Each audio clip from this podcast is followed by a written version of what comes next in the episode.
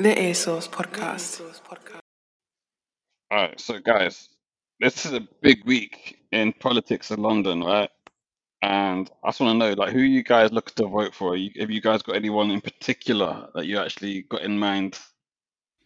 Basically, what I'm gonna do is I'm gonna go to the polling station tomorrow, and I'm gonna go ip dip do, and whoever I land on, I get my vote. Wow. You're gonna hip dip do on the polling booth. Say They're they're all they're all equally buffoons in it. So either way, like, wait, you can vote for Sadiq again, innit? I believe. I got a random question. Do you think Boris Johnson was a terrible mayor? I think mayoring was his call call to life. Um, that was that was his ceiling. Anything past that, and it's just it's, I, it's I, wild, I man. don't think I was following politics enough to say whether he was bad or not. And I also feel like someone was the time that he might have been um, mayor. I don't think I was even in London, so it's hard to say for me. When what years was he even mayor? Um, yeah, you're right. Maybe that was during when we were at uni. But like, yeah, had things like Um, Boris yeah, bikes and stuff yeah. like. Yeah, I was literally going to say the only thing I remember is the Boris bikes, which are now Santander bikes, I believe. Yeah, But we yeah, just call them Boris bikes, right? that's yeah. right. Still a ranker regardless. Um, 2008, 2016, he was in office.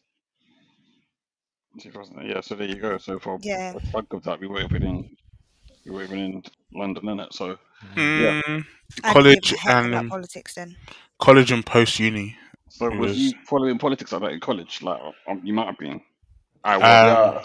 loosely. Um, I remember going to his um, mayoral, one of his debates, because that was sadly after one of my mates had passed.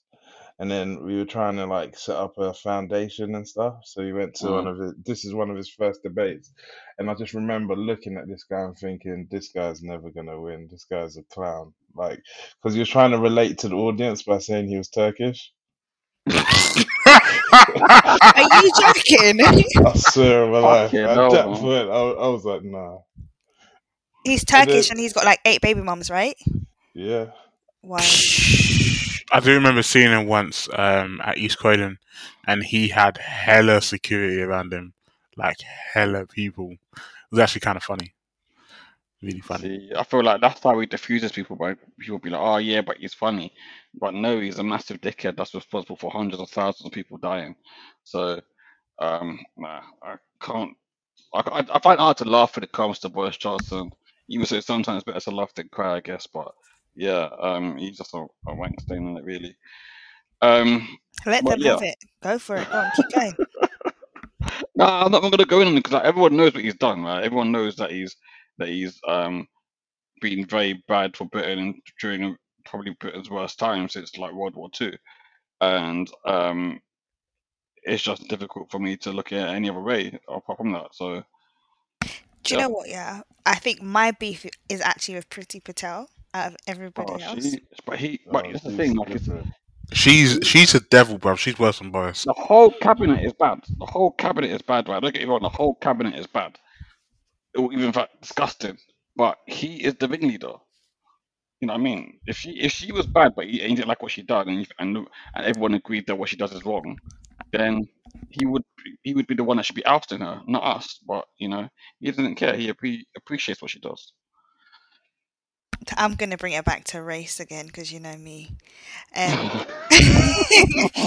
but I think for me, my beef is with her because she's actually not one of them. But you're dumb because you think you're one of them because the people you're sending home are like they, they're your own family, they're your own people.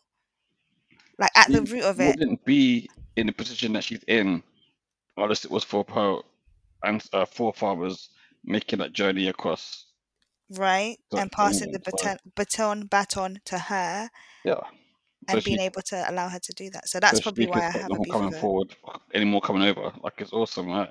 Anyway, she's she's dumb. it's it's it's it's beyond belief how stupid it is when she says the stuff that she says. And although what she says is wrong, um, Boris Johnson's done the same as well. He said some foul things as well. But I guess maybe you say that well she executes it, but you know I don't I don't see any difference between the two of them. But yeah, the, Not the all reality is skin folk are not all skin folk are kin kinfolk. That's the saying, right? Yep. And I, I, I genuinely think she's like um like marginally worse, purely because she's ruining families and she's ruining marginally but lives. you, no, no, I'm sorry, it's okay. You guys not getting it. He is the head honcho. She can't do anything without his head with his without his say so. So whatever she might have Um, as I don't think plan, so. You know, it's on I think I think she's got a level of authority to do some of the madness as long as it is aligned with the objective. Yeah, And I think he only Yeah. steps in if she crosses the line. Yeah, But it's his objectives, no? yeah, but however it's executed would be up to her. Um, So I, her I, moving I, mad like that. Go on. I can't, I can't get around that this, this Boris Johnson scapegoating at the moment because, or not him scapegoating, like him getting away with the stuff that he does. Everything that everyone does, what everything you see like M- um Cummings doing, and and the other guy, the also really posh one called with the double barrel surname? Forgot his name. Rees-Mogg. Yeah, he does a whole lot of shit as well, but it's all Boris Johnson. Ultimately, ultimately, it's him. So And then what he there's does, what he does, what he does, what he does, he turns up to his press conferences with like proper like shaggy hair all over the place. And and what he does, what he does, it, it completely diffuses the situation because he looks less smug. He just looks like someone that's a bit, you know, disheveled, doesn't really know what he's doing, has a little laugh, has a little joke, and you know, it's all right, innit? It's all right. You've got to lose your job.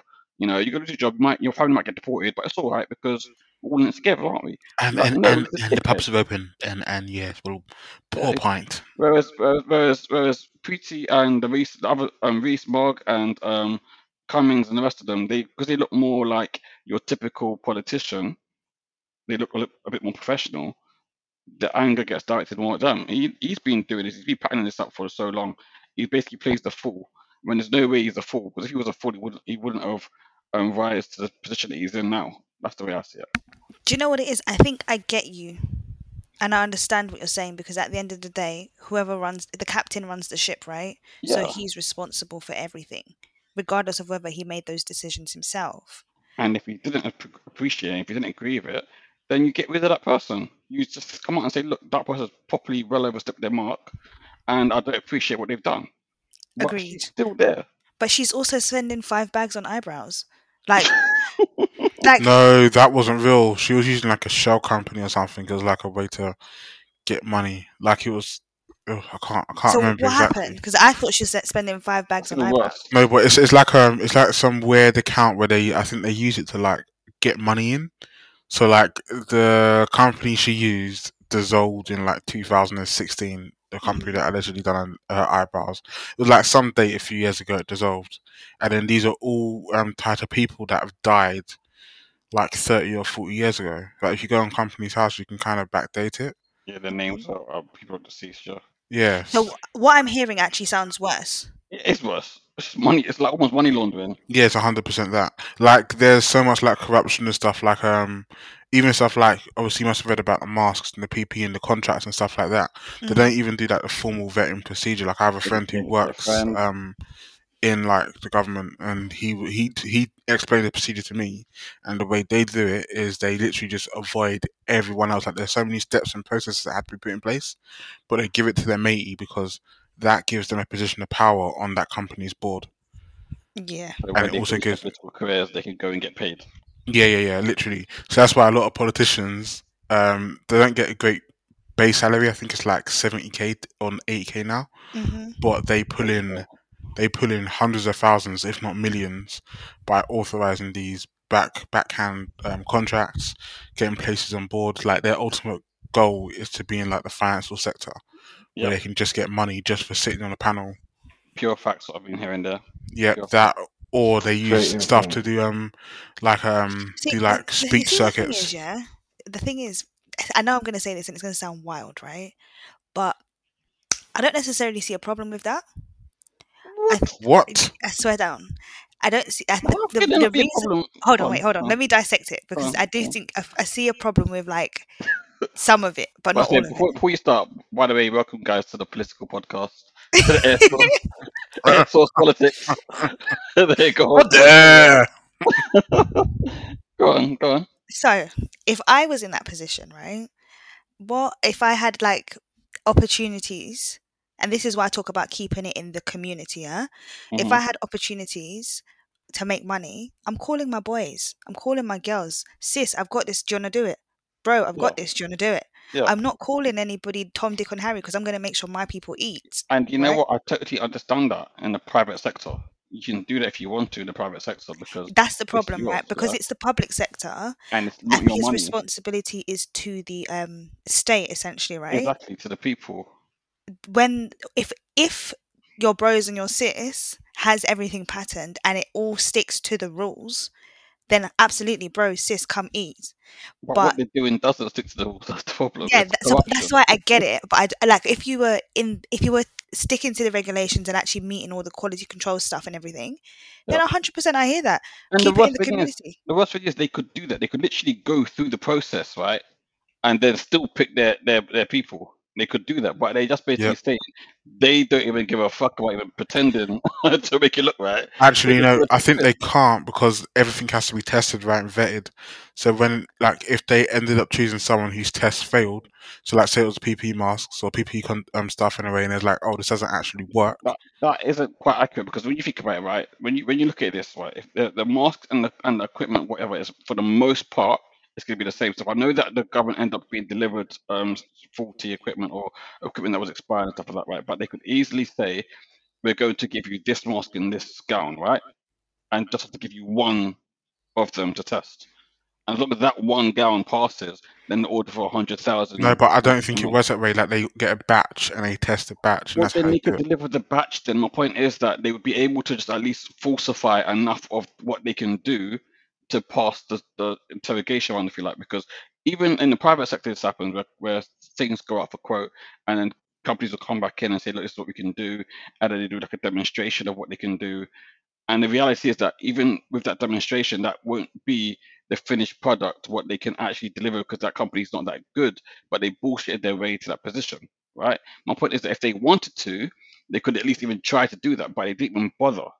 And on top of that, right, that that's like old news, really, when we when we're talking about the stuff, the corruption, what the governments have done.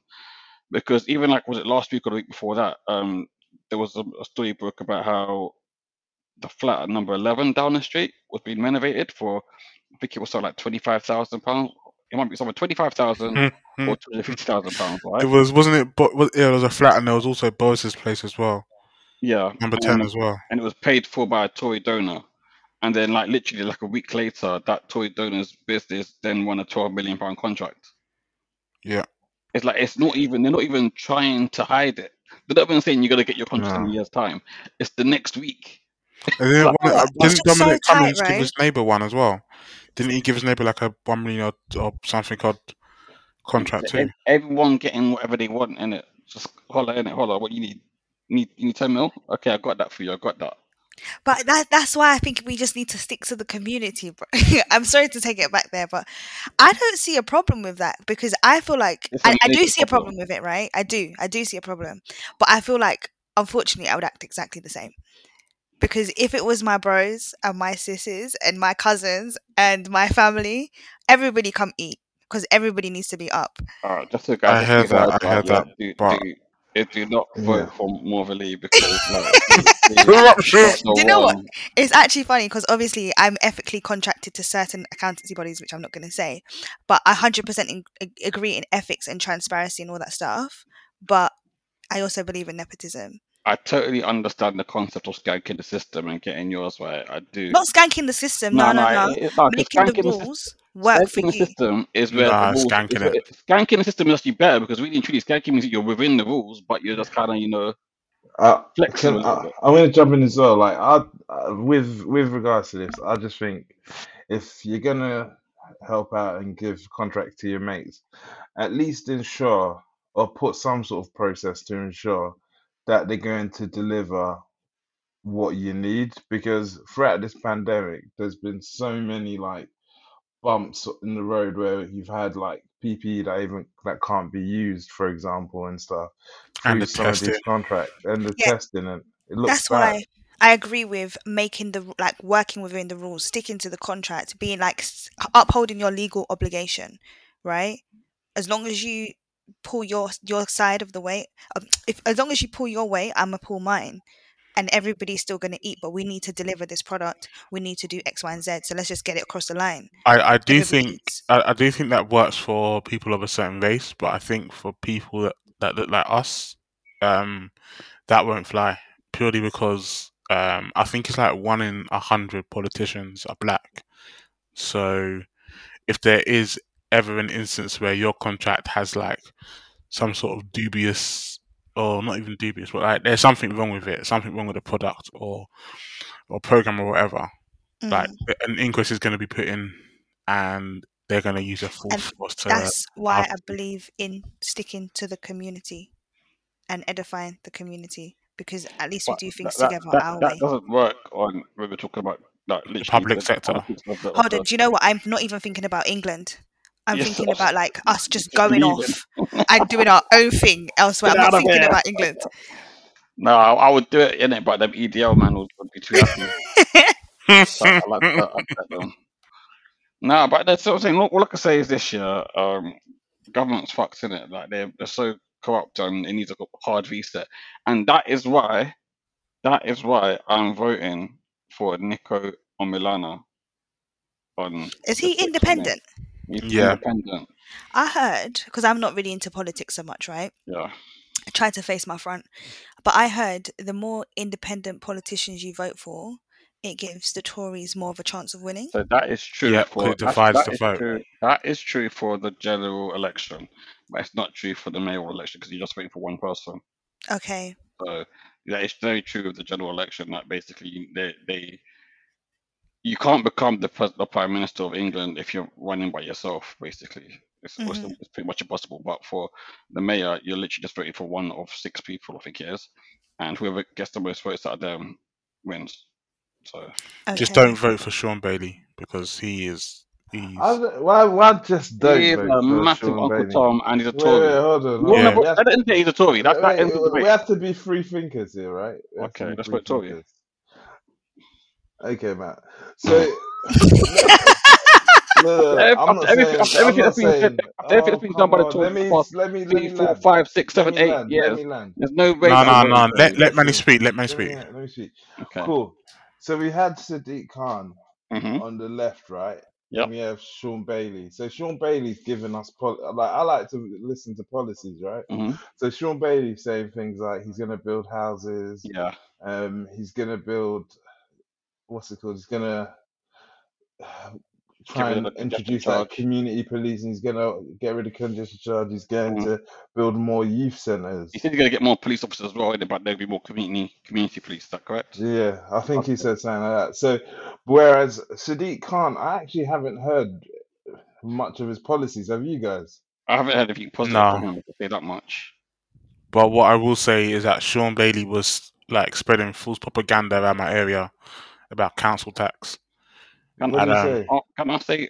Go on, go on, go on, Um, he was saying it's all going to rise twenty five percent April this year, unless you vote for him. Like, like stuff like that. But like, there's a lot of elderly people around here, and my dad genuinely believed it, and he started like stressing. but like, he he he put out something that looks like a, an actual um letter from the council. But isn't Croydon bankrupt anyway? Exactly, Zach. Sorry. they're, Anyway, they're bankrupt, but that they got money, bro. Anyway, so, They, so got money in it. Manny, can I ask you a question? Yeah, yeah. When when um when Boris Johnson was running for election, right? Can I, what what did he say he's gonna do? When he was running for general election, Uh, what, was he If I saying? I'm remember sure. the I think first he time. around. He- I think he said about more houses and more police and safer Oh, what, what are you talking stuff. about recently when he was running Yeah, that's, for? that's all the stuff that Boris Johnson said. And you know what? None of it was delivered. But he Well, did do some of what uh, Jeremy Corbyn said. He, all I know is that they're just a bunch of liars. Yeah, the, the whole. Do you know what? Can we just take a liars. minute? Did you hear what that that what was just said? Repeat that. He did do some of what Jeremy Corbyn said he wanted to do. Let's acknowledge that because you see how everybody was ripping Jeremy. Yeah. Oh, there's no money. There's none of that. Da, da, da, da. All of a sudden, we're doing what Jeremy said he was going to do. What Jeremy said made absolute sense. Like I actually read the manifestos, and Jeremy's one was just excellent. He should have been. Yeah. The fact, the fact that Jeremy Corbyn couldn't couldn't be prime minister hurts. It just hurts. I think, I think he wouldn't have been a world a world leader for sure. That I'll give. But in terms of What, Boris Johnson? actual, he'd have done better than Well, Boris, and he would have balanced the scales he would have balanced the scales for sure. But I mean, like Boris Johnson is because he's like one of those Eton boys, and that's not what we needed. We needed someone like Jeremy Corbyn that would f- cater for the people. Do you know what I'm saying? Yeah, that's exactly what But. Yeah. but, but I think, um, oh, do you know what? It's all right. Never mind. No, when you no. when you even look at when Go you even look it, at the fact that we're in a global pandemic right now, right? And there's so many kids that have to be homeschooled, and a lot of kids they didn't even have internet at home. They had to. In the end, I think I remember, I remember seeing an advert from EE where they offered to give any school kid in Britain that needed um like mobile data basically to do their schoolwork, they were offered to do it like via the schools. So basically, the schools had to approach them and they would provide like the the um dongles to plug into a laptop. Mm. Now, I remember in Jeremy Corbyn's um, manifesto that he wanted to provide free internet to everyone. So you, so internet would, is a basic right, basically, like you have water and electricity. Obviously, you have to pay for those things, but he was saying that at a basic, at a basic level, it would be free, and obviously you could get your tiers what you'd um pay for to boost your speeds. Exactly that, because like everything is like based around the internet. Like Yeah, job centers like- and stuff are closing down. Everything's going electronic. you It's- can't it's- apply for a job nowadays without the internet. You can't Yeah. even get you. Can't, it's, it's very difficult to even do something like get job seekers allowance without the Yeah. internet. So like, how is anyone meant to survive without any sort of internet access? Even now, they're saying that you got to um, you probably got to start using the track and trace app to prove that you've taken a jab at some point as a as a um, COVID passport if you want to go and travel. Imagine you having to do that without having like a smartphone or something like that. There's, these things are basically um, basic essentials now, and that is what Jeremy Corbyn was trying to provide. But people voted for Boris Johnson because they wanted to get um, the 350 million pounds a week back to the NHS, which turned out to be a lie. Anyway, um, Everyone knew that as well. everyone knew it, and that's what's worst thing. That the, the, the, even the media they just discussed me as well. Was that everyone knew that was was a lie, but no one ever like you know challenged it. But yeah, Basically- to Do you know remember what it the- is? I think it's the echo chamber effect that's happening here, right? exactly. Yeah, because Oh yeah, around us. uh, in general as well. By the way, Yeah, because. I think generally the people who majority of this country, I, I, I don't know. This is just all assumptions I'm making, by the way.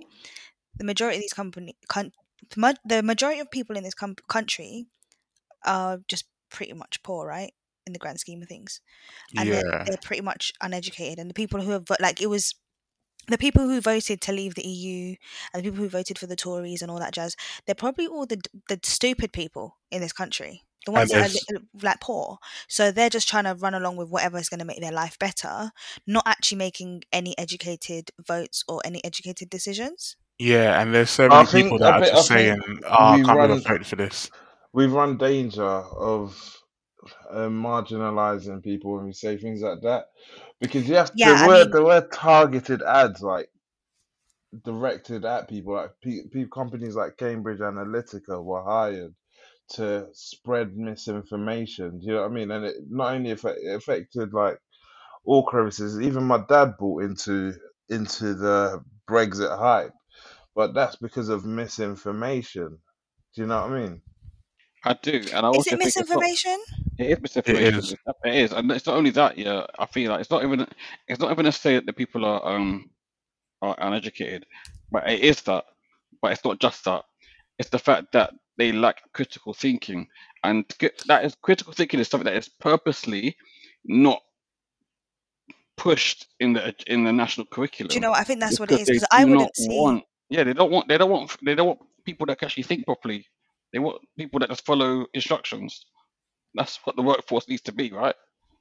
And that's what they want. Yeah, I think I I when when I say uneducated, I actually think lack of critical thinking. Now you've said that, because if you can't think for yourself, then for me in my head in my head that is equated to uneducated, but it's not necessarily the truth. Well, Yeah, because Yeah, it It's, it's Yeah. not just it's not just those people as well. It's um, sorry, it's not just those people, but it's also the people that um were concerned about their money. So the wealthy as well. That's that's what I was gonna say. So when you said like the poor and uneducated, it's them, and they're going to be the larger number, but then it's also the elite at the top. So you had like this little bit in the middle. They were like, "No, let's not do this. Let's be smart people." But there wasn't enough of us in the middle. So And then you have those stupid people who think they're actually wealthy and Oh, one of the elite, as but actually their money is chump they're, change. they're, they're not, and they're not. And yeah. they're the ones getting hit hard as well. Hit in some- hardest. Oh, because they were so loud and proud. Oh, they're, they're voting Brexit, especially the people that own like the fisheries and stuff like that. And Yeah. fucked Oh. now. I wasn't even talking about those people.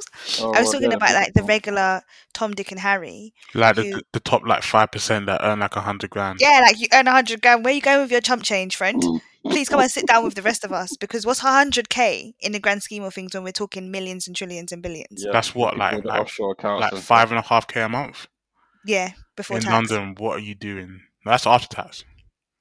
After tax. Oh, from- Oh, from 100k. Yeah, yeah, yeah. Yeah. What are you doing with that in London? So anyway, that was a mad intro to the podcast. But anyway, who, who are we joined by today? So I'm here, Manny's here, Ollie's here, And Mo Money Mobley. Mo Money Mobley is here as well. Manny, do you want to kick off the socials? yeah, yeah. Uh, um, follow us on uh, Instagram, earsauce underscore. Follow us on Twitter, earsauce underscore. Follow me, Emmanuel It's 90 on Twitter. Matt, you, you go up next. Um, you can find me on Twitter at Mr. Matty Lee, and you can find me on Instagram at Mr. underscore Matty Lee. Um, over to you, Ollie. Yeah, you can find me on Twitter at OC Clark underscore ten. And as promised last week, my Twitter's been booming. Pure bands, bro. Pure bands. Pure Every man's been I getting can shit, man. flamed. I can shit every day. No, but every day because he missed a day. He missed a day. He missed two days, in fact. Yeah. I missed one day. I missed one day actually. I missed one day, but. My average worked out. My average worked out in it. So I averaged more than one post a day, and I'm like, you're just hurt because I had to talk about tennis in it and, what happened at tennis. You got slapped at tennis. That's No, no, no. Let's let's not uh, spread fables. Hold on. Was I, But, when, I, um, when I beat you, I beating you two, one against two against one, Um, and I was okay. the one. okay, Uh, we, we, we can we can all screw things to make it look like It's we're a good at tennis, It's fact. but So but but fine. man got spun off the court, bruv. Pure fact. He quit. He quit. He quit. He walked Look, off. He walked is not- off. This is not true. This is absolutely not true. at Anyway. I'm not a hitter. I'm a hitter. Anyway, Anyway, anyway, yeah, do I get a go? yeah, yeah. Go for it. Go for it. Okay. Uh, so I am on Instagram. I actually changed my handle last week. So now Why? it's Morvia underscore Lee. jeez. That sounds a lot like mine. Are we family? Secretly. Bitch, you might be. No, I wasn't having a go there. It's like, it's like a Gucci Mane quote. Don't don't hate me. Anyway, what are we gonna keep this week? Actually, don't. Let's start off with a big album straight away because that was like a really long political. I don't even know what we call that political form that we had there. So, um, shall we start off with um, Khaled. yeah, that, that DJ's album. Sick. I think more of going to start with this one. I know she's passionate about this one. I loved it. I really loved it. I loved every single song on that, except for the Really? Cardi B one, which I'm not sure about that one. Um, No, really? I, I, I'm not a big fan of that lady, unfortunately. Why? Okay, fair enough. I Why? love Cardi. I love Cardi. Oh, I think it's just a whole personality thing for me. Right, that's what I love about her.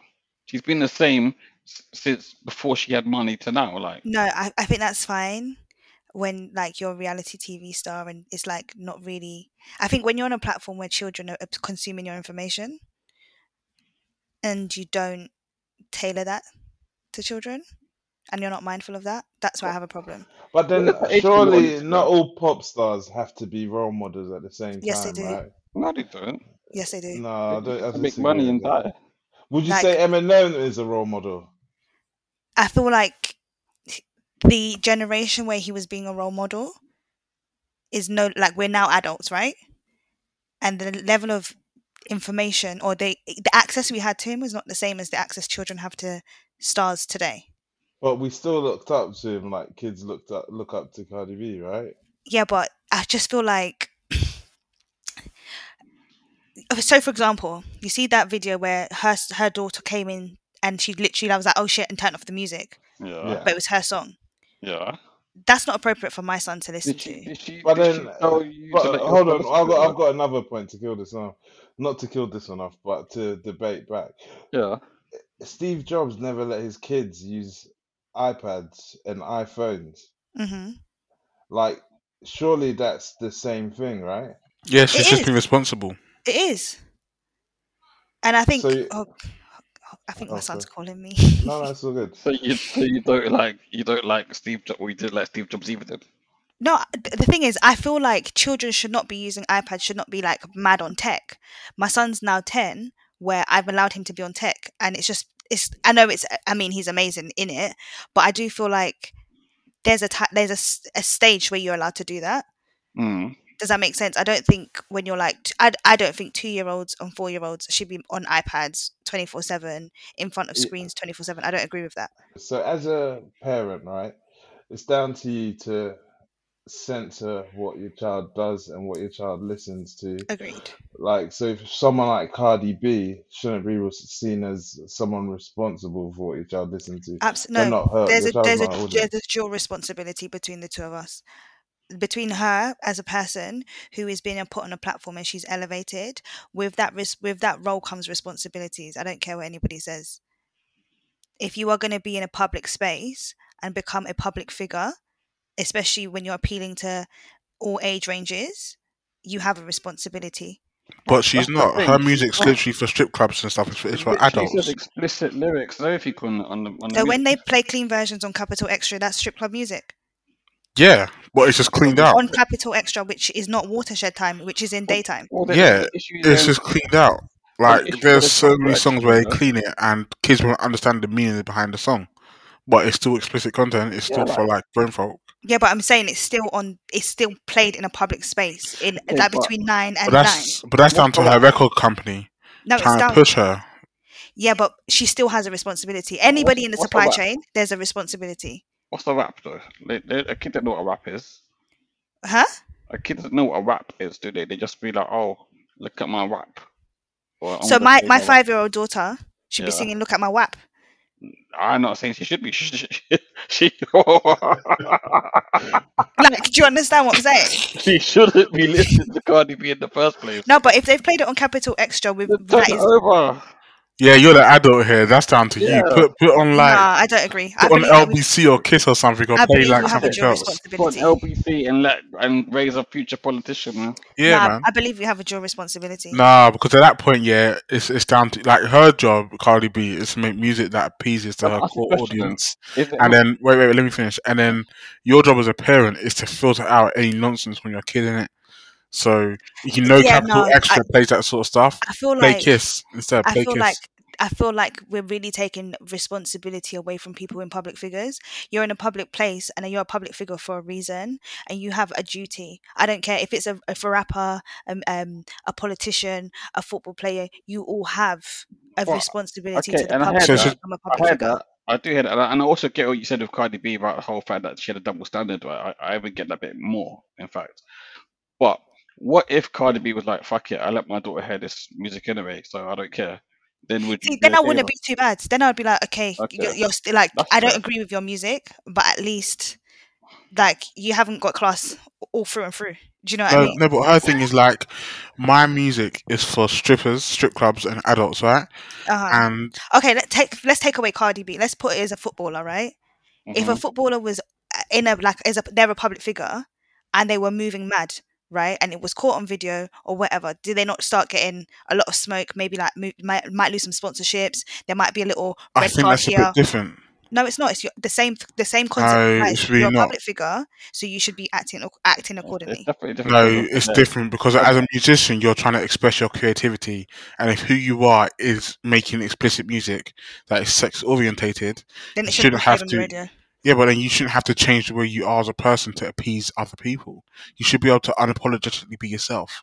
Now, if you're a footballer and you're doing something mad where you're going out drinking and driving and stuff like that, that's hmm something completely different, and that's something. well as a footballer, you're representing the club.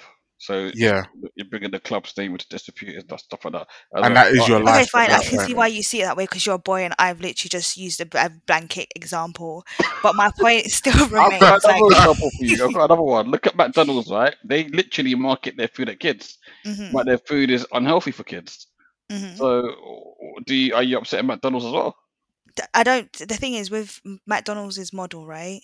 When did the concept of this becoming unhealthy and health being a con- like people being conscious about their health? It's always been known. Just look at it's. It's always no, been known it's bad. known, but when has been when has health been a thing where the public actually took it seriously I feel like a lot of people took their health seriously for a long time. as an Yeah. individual? But the the whole notion of being like sugar tax and all of those things That's that's, a a- recent That that's to curb like the epidemic of obesity. But from like the seventies, people were being like people are getting fat because of fast food. Let's try and curb this. So I would say it's been at least fifty years of this. Like you, Okay. you, you So can for apply the same thing to music. I, I'm I I'm not upset at McDonald's. but if I'm gonna be hundred percent. But Are you that is upset- the are you same upset- thing. Are you upset with Drake? huh? Are you upset with Drake? What part of what he's doing? Because Drake's got a lot of slackness in his records, and like you know, that's not a good way for for for a young man or. or young oh woman my days! What's my name? The song with Rihanna. That entire song is talking about the sixty nine position. Like Drake's entire section is literally the square root. S- um, Sixty nine is it's eight, eight so- something. like that whole other See, eight you something. see, She knows it. She knows it. because I'm trying to work it out. Uh, like, imagine your daughter, your son or daughter singing that. Yeah, it'd be wild. I think my I think my issue is probably just with musicians. Full stop. Yeah, I think I think it's bigger I, than I would say for me, Yeah, right, one, It's one bigger of the than things, Cardi B. It's one of the things stop. that I, I say, like, I, I, even though I do like a lot of modern music, right, one of my biggest gripes to modern music, especially with like R and B, is that in the nineties, a lot of it was said as metaphorical. hmm Yeah, So, like, they could be talking about the filthiest shit, and They definitely were. And they were. nasty. and they definitely were, but it's a case of it. It wasn't actually saying lick this, kiss that, suck that, whatever. It was all metaphorical stuff, right? Yeah. But um, nowadays it's all spelled out for for these young people. So like even from a young age, they really do know what's going on, and it's not right. So I, I get that, but I would also say, like Manny said, it is an issue of music in general, not uh. It's an issue thing with music in general, but I think for me, I just have an issue with that level of explicitity. So then, so then, how do you feel about like um your son watching something like Avengers, where there's people trying to do genocide, or like, like uh, how how do you feel about that? I Should- feel like that's It's the exact same thing. It's teaching like mass murder and violence. Like even Look, Fortnite. I I think we're I think we're being ridiculous now. I think Thank you. like, at the end of the day, you. I- uh, How's it I get- ridiculous? To be yeah, fair, so- Eminem made this point as well. One of his songs, like, how can you be mad at me when Arnold Schwarzenegger's in the movie killing all sorts of niggas with a Uzi? He didn't say niggas. He said take girls, but um, it's like it's true. Like they, we don't really censor movies the same way that we do music. And I, I think really there's an understand element of make believe when it comes to movies, though, isn't it? But that nah nah nah. The No, no, no, no, Avengers no, no, look mad real. wait, wait, wait, wait, wait, wait. Oh They look mad real, days. bruv. They ain't CGI. I, bruv, I, I, I see Wait, guys, Captain we have America to bring blowing- it. We have The to thing bring is- it the back. thing is- the Wait, thing wait, is- wait, Low hold on, gems hold up. on. I am, we're gonna bring it back. We're gonna bring it back. We're gonna bring it back. We're gonna bring it back. We are gonna bring it back. This is my last part. Gonna make cry. I also I 100% agree when you say that um people take music more real and more seriously than they do with um movies, right? But I think that's wrong because the same way that um not Goodfellas, Goodfellas is based on a true story, but same way the Godfather is complete make believe in terms of it being a um a fictional story. That's not anyone's true account of how the mafia was was actually in America. Um, the same way that when a, a drill artist makes a song about shooting or stabbing someone, that can be completely fictional too. You know what I mean? So I think I, I really don't understand why there's a double standard there. But anyway, as we said, we're going to move on. Morva, can you give us? Can you tell me why? Morva, can you tell me why you like Khaled so much? Khaled, Khaled so much. I feel like So good, you said it twice. um I feel like there was like I'm gonna give it okay, I feel like there was a level of a, a different spirituality level to the music, right? I think it hit me on a spiritual level. Except especially like number track number one. Mm. where I was like, all right, cool. Like I hear the level of consciousness on this album. Even that song with Justin Bieber. Like so- sometimes, like what did he say? Life's a bitch, but sometimes she's all right. And I was like, do you know what? I hear that. Like I just felt a lot of the lyrics. I felt a lot of it. Um, and but the last one with all the the reggae legends, I was like, yo, that song gets pulled up in the car all the time. Um, and it's Mm. only been out for a week, so I I really love that album. I really appreciate hearing Buju Banton's voice again, though. I can't lie, Yeah. his voice is just different, man. It's next next level of gravy. Yeah, Sizzla, Barrington Levy. Um, I hope I said his name right I always get it wrong. Yeah, no, I like- haven't heard him for ages. So and then it just one. brings me back to like I you know for me right I think because I'm Jamaican as well going offside a little bit um when you hear like a Rasta man's voice and you know the level of consciousness with it it's just Mm. like a level of consciousness that I really appreciate Mm, Mm, mm, I agree with that. Like, you mm. like, it's true. Like, even like in life, if someone starts talking to you, more often than not, you gotta shut up and listen because they just come with gravity to it. yeah like I and I do you know what I mean it's all the way up there it's true. It's true. It's true. Um. All right. Cool. So what you say, Manny? Oh, mate. Hold on. say, Um, say before we go to you, um, Motherly, what did you think is um your favorite track on the album? um it was either number one or number 14 actually do you know why I also love that album because as soon as I finished listening to it I wiggled it back to uh We the Best album Mm. And listened to like that album, like We Taken Over, Brown Paper Bag Money, like all of those songs there. And I was like, nah, album. he's too sick. Like I, I just had to appreciate his artistry again. You know, I really didn't see this coming from you today, but that is actually true. He, he was he's been on the run. Let's put it that way. He, he makes he, he puts together good compositions. Like Literally. the fact that he's not even really like a, a producer or anything like that. Too tough. Most of most of it's him putting people together to work together. Do, do you know? Do you, I don't think he's actually ever produced a song that I thought this is sh- like not good. I feel like every single there's song been a he's done for me. couple. he, There's he has been a some couple. pants tracks, but it's because of the fact he's trying to push the he's trying to push the boat out a bit and just try to you know what I mean, he's trying to do something different. But generally speaking, I think if he wanted to make an album which is very safe without anything crazy on there, he could do it. And yeah, I don't know if he's done anything rubbish for me, boys. I'm not gonna lie. Maybe you just have poor taste in music. Who knows? Yeah, maybe it's different to yours. maybe Just it's to be just clear, though, different. Okay. the first track is called Thankful, and the 14th track is called Where You Come From. yeah. Um, so the first track has got Lil Wayne and Jeremiah on it, and the 14th track is Buju Banton and Capleton and um, Sizzla. And I think that's it, right? It's not. It's not Sizzla, is it? I thought it was Bounty Well, Killer. No. Oh, but it's Bounty Killer, Bounty Killer, Bounty Killer. Is it Bounty Killer? Yeah. Yeah, I thought it was Bounty Killer. Legends, I apologize in advance if you're listening to this. I'm so sorry, but yeah, whoever it was, it was sick. Yeah, it is Bounty. Yeah, because he's got the video for it as well, so yeah, it is definitely Bounty Killer. What? There's a video? Yeah, I need to watch sick as that. well. I saw the I actually saw the track on Capleton's Instagram before I listened to the album, and that's what drove me to the like album. I see, I see, I see. I okay, cool. Um, Ollie, what are you saying? Um, cool. So, I have, I have a lot to say about this album, but I'll try and be quick. So, this album felt very soft for a Khaled album. Um, but not to say it was bad. So I thoroughly enjoyed it from start to finish, with the exception of the Cardi B track as well. I don't know what it was, but something about it just it just didn't it just didn't gel right. The beat wasn't right. The content was kind of trash. Yeah, So um, I really wasn't feeling that track. Um, I didn't like how much he used Lil Baby, but that being said, Lil Baby didn't really do too bad. So Baby's essentially the hottest rapper in the world right now. yeah, That's yeah, what it is. yeah, I get that.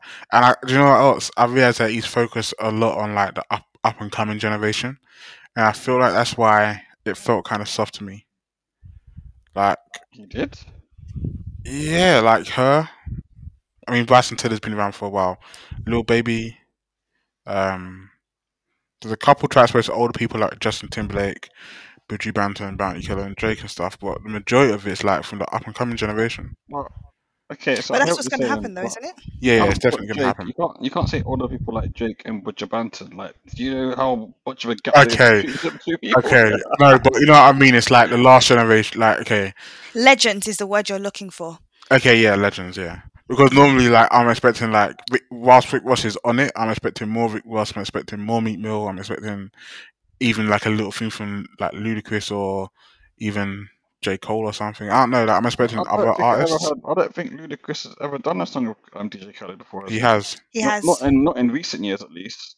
maybe not in recent it's years, but he definitely has. ten, maybe ten years ago. I know he's done. I know he did like was it Be the Best? Not what song called the money, like the, the big pussy cuts. Like he was on one of them ones. I know that. Yeah. Welcome to my hood. I'm so oh, yeah, yeah. I'm well, so I'm, so- I'm so I'm so hood. I'm hood. so hood. I'm so hood. Yeah, that's it. is. I'm thinking Welcome to Atlanta. Welcome to that so an old track, bro. I That's know, a I know. I'm so hood. That's He's, Jermaine he's Dupri, Ludacris is on that. The remix for that for sure. and he's on um the the other one. Uh, all I do is win. That's that's Yeah. maybe like four or five years old. Okay, so that's that's all I do is win. Yeah, Uh, That's not four or five years ago. That's surely older than that, man. uh, no, Yeah, you can that, check that it. You, must c- be you can years check it out. Maybe maybe 2017, 2016 at a push. All right, cool. Let's But see. like, I know I say that, but I expect like 2012, some of these 2012. 2012. I Jesus. told you that's like ten years old, bro. That Uh, literally nine years old.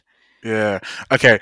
But like, I'm sure he's been on a more recent Khaled project. But I'm expecting artists like from that ilk in it. So Okay, but yeah, that's, he doesn't so do that. His, his, his, his, rec- his albums have the latest and greatest artists, the ones that are hot right now. yeah, but I think the one before that had like Alicia Keys. She wasn't hot at the time. Yeah, but that's Alicia Keys one ain't been hot. Yeah, but I'm, that's what I'm saying. Like, there's always But you know, wasn't she doing the whole like no makeup thing? So people, she there was quite a bit of traction around her anyway. I don't That know. and the fact I that just remember she was hidden when I heard her. I was like, oh, Alicia Keys is still alive. Okay. Right. But uh, I don't know. Like, is this a, is this felt a bit soft? I don't know how to, how else to say it. Like, it just felt soft. Like, it didn't have that same energy in it. Like, I think the biggest track is Body Emotion in terms yeah. of like popularity. That's gonna that's gonna blow up. It will probably be Body Body Emotion because Greece is mad old, Mm. Popstar's mad old. So like outside of that, like you normally have a, a good selection of club bangers, and you have a lot of energy. Whereas this just felt felt more mellow in comparison. It felt softer. Do you know what? That's why I felt it on a spiritual level. Yeah, so that that makes sense. So not not to say it's bad, how much that's to do with the fact that he realized that the clubs aren't open right now. So I think Club Bangers maybe isn't but this isn't must have been like recording for like two years nah. How is that possible? because it's got Greece and Popstar, and they're like I- I swear they're that old. Greece, I swear Greece came out last year, no? Yeah, but it wasn't recorded last year. I'm pretty sure it was recorded in nineteen. Mm. I Even like I, I even if it was reckon like I reckon he's probably just um asked Drake for a track and Drake told to fuck off. Yeah.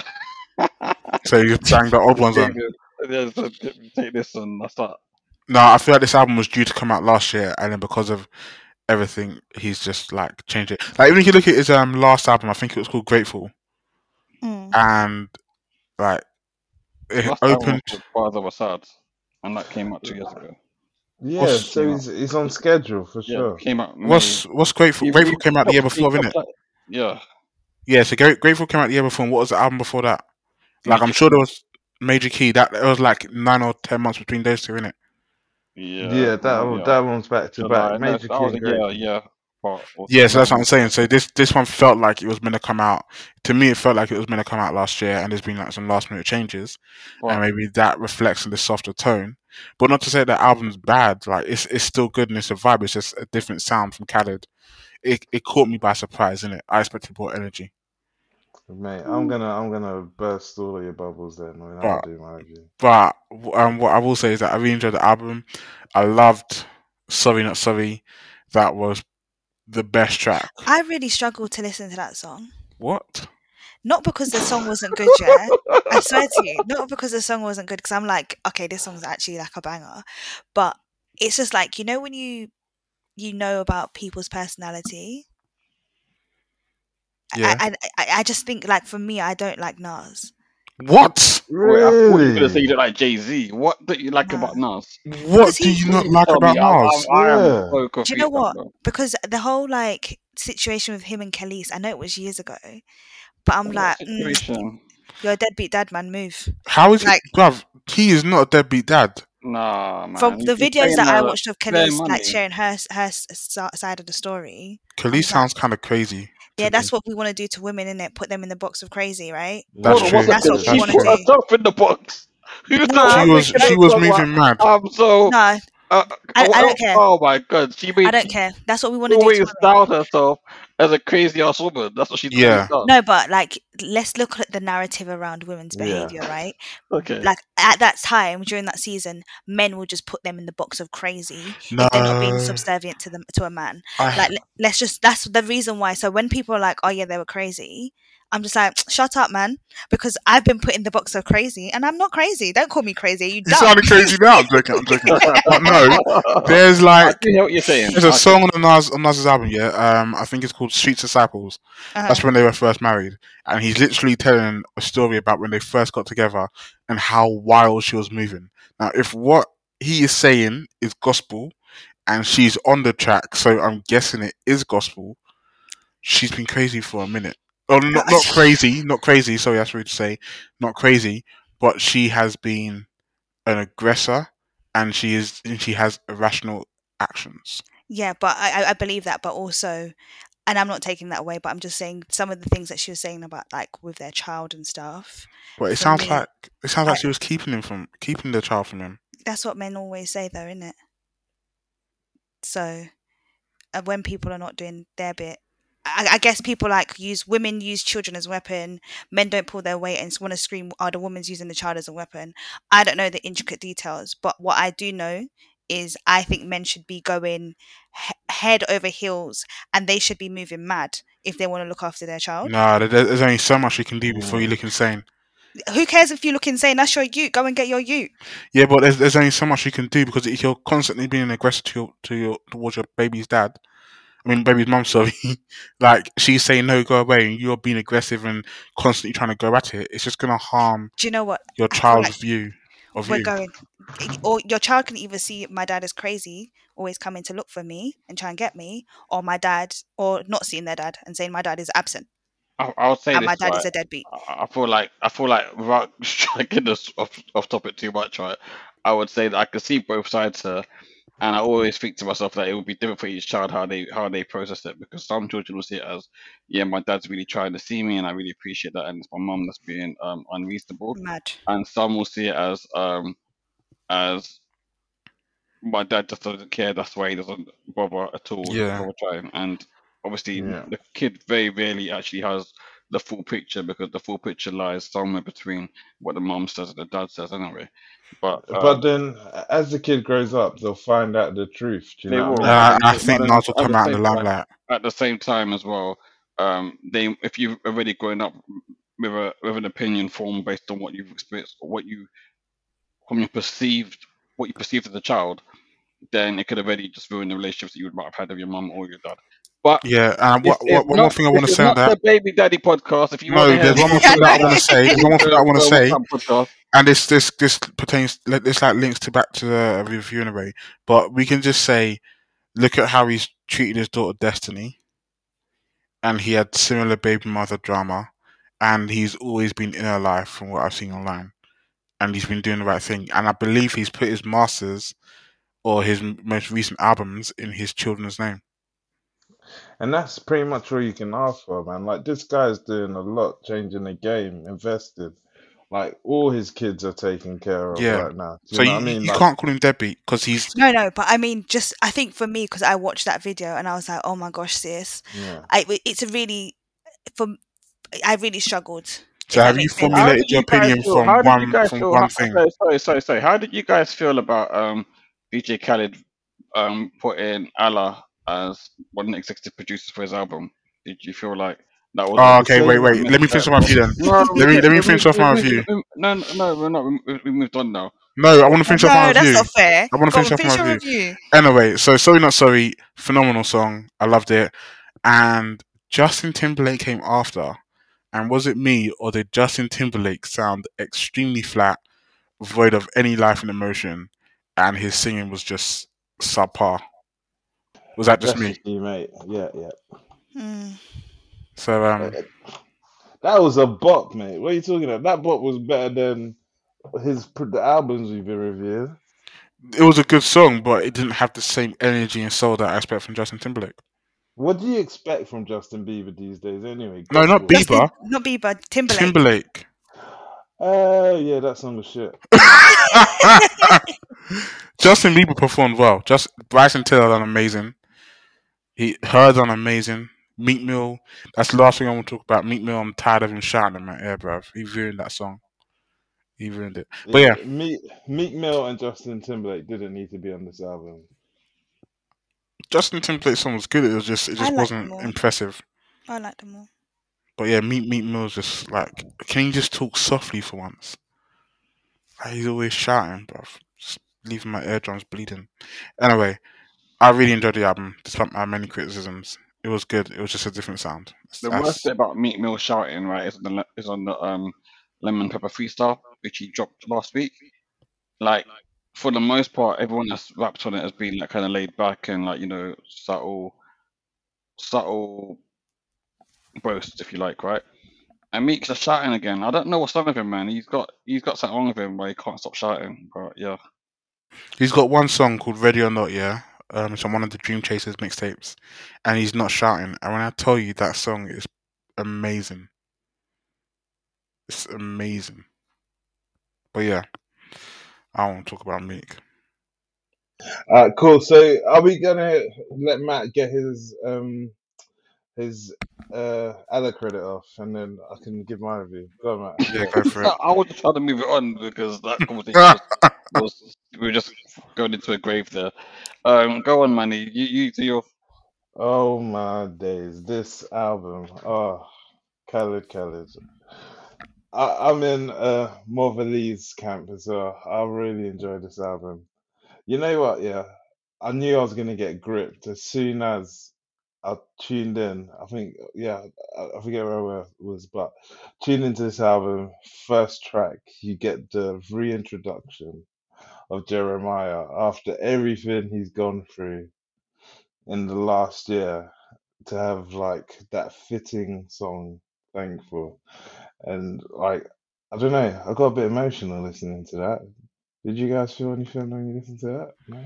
Spelt it on a spiritual level. Nah, Yeah. I, I didn't get emotional, but it was you it was a know- vibe. It was a vibe. You know he's about to die, right? Of that COVID, of COVID, no? Oh, I forgot about that. Exactly. Oh that my hit. Days. Oh, What? that just hit a whole new level. Oh, see, you're not you you don't you're not listening to the thing of context. That's why you're not you're not, you're Oh not my. I was analyzing lyrics. I listened to the album like six times. Yeah, you missed the pivotal point. Like that's why having him starting that off was like probably like a, a masterstroke from Khaled. Um, bringing together Little Baby, Little Durk. I'm starting to fall into that camp now where I'm saying like I feel like Little Baby is probably the next Drake. Yeah. Do you, like I need to be convinced maybe by another album I or don't. something, but Can, can you can you clarify what you mean by being the next Drake, please? Like I just don't feel like I don't feel like he misses often. Do you know what I mean? I feel like his mm, his songs def always hit. And he spun Drake the other day. Nah. He spun him differently. I, I don't well, think the music he makes is anywhere near the level of music that Drake's made throughout the years. When you look at Drake's albums, but like Drake's got but Drake's I got don't- catalogs behind him, so I feel that's like not what I that's was why saying. he's in the But when you're saying he's the next Drake, then surely Yeah, he should be making the quality of music that Drake was making at the beginning of his career. Then, and he's and I think he has. He's Uh, definitely made impactful singles. The quality is no like said Drake was impact. mad varied. That's Drake was mad you. varied. That's why I asked you to clarify. If if you talk about impact, then sure. But if you talk about the quality of music, then no. And you can't say it's a, it's a generational thing because there are young artists that make incredible music. But I don't think Lil Baby does that. And and and, Uh, well, yeah, if you don't feel like there's quality there, that's your opinion. I feel like his Okay. music is quality. Do you think Lil Baby's gonna go up there one day as being one of the greatest rappers of all time? I, f- I, f- I- at this moment in time, if you're looking at his potential, he, he can possibly be that. But let's see what he does. I'm just saying he has the potential to be the next Drake Uh, as he's performing now. Impact wise, sales numbers wise, popularity wise, um, I, I agree with you that could happen. But I, so far I think he's released two projects. Um, Yeah, so it's like like I think he's on two mixtapes and one album, and um, I don't think any of them has hit the level of Drake's worst projects in in terms of quality. In terms of impact, then sure he has. Everyone loves Lil Baby, and his, his shit sells like crazy. And I wasn't even trying there, man. I'm not even a rapper, but it still rhymed. You know it's Rapper. bad when no no one even caught the rhyme. But yeah, it was just over your head, yeah, right? yeah, yeah. Anyway, Alright, cool. So I thought that yeah, that collab was dope. Um, I hope Lil Durk buys O Block, um, change it to Community Center or something like that. Uh, Big Paper, Cardi B. I know she got songwriters and that, but she came. I know uh, Moverly doesn't like Cardi B, but come on, man, she came full chested on this track. She was shitting on these. You know what I'm saying? She was shitting on her haters on this one followed by husband and her. I, wasn't feeling that we going crazy track too tough. Um, Megan Thee Stallion, DaBaby, yeah, that was alright. Let Go, Justin Bieber. This kind of had that Peaches vibe as well. Body Emotion was alright. Um, again, featuring Lil Baby. Yeah, I thought that was alright. Uh, Popstar, yeah, pretty dope. We've heard it before. And then I think towards the end, it started um, teetering down a bit in terms of like it, the impactfulness of the album. Um, like this is my year was good. I, I- Ace- a a boogie with a hoodie I think is dope. Um, and to cream off that single, you had Rick Ross. Oh, did you hear that disrespectful? Sorry, did you read that disrespectful tweet? Um, that was put towards uh, Big Sean this week, by the way. About wha- who's the worst rapper alive, and why is it Big Sean? Yeah. Wait, say that again. Someone tweeted, "Who's the worst rapper alive, and why is it Big Sean?" Oh And no. I saw it, yeah, and I, was- Yeah, and I was that's gonna like interact with it. I was gonna like re- like reply whatever. Big Sean Defense there's, League. there's no point. No, the thing is that with me, like with Big Sean, right? I am. I always say he's one of my favorite rappers, right? Because I, I relate to a lot of the stuff he raps about. But I would also say his albums don't always land the way they should, and that is a frustration.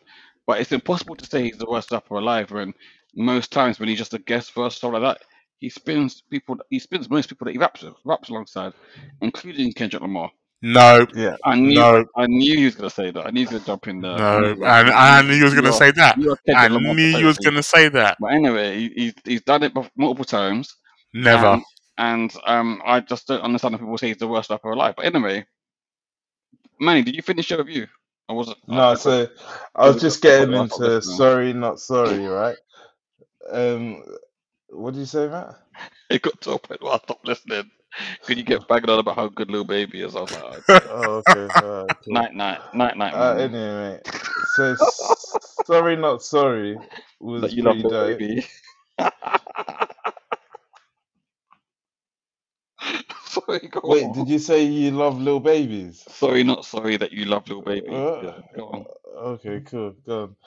Anyway, so sorry, not sorry. That was a boss track. Like you hearing about like Nas reflecting as like the crypto, uh, crypto Scarface after his successful IPO. Pretty dope. Jay Z coming off the title sale again. Pretty dope. Black Kings, we we salute you guys. Um, and yeah, the rest of the album was alright. Like obviously the outro is dope as well. One thing I was looking at the outro and seeing all these legends, and I was thinking to myself, where's Khaled keeping Mavado?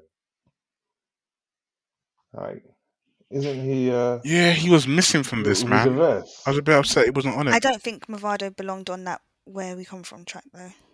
Yeah, for sure. But I mean, like, where's Khaled hiding him though? He's There's like one of his eyes. there's normally a banging Mavado track on the Khaled album list That's true. recently, and it's like normally the best track on the album. And I was I think Mavado would have sat just fine on that track to be honest with you. When Mavado does the more like calm, relaxed tracks, he's very good as Mm. well.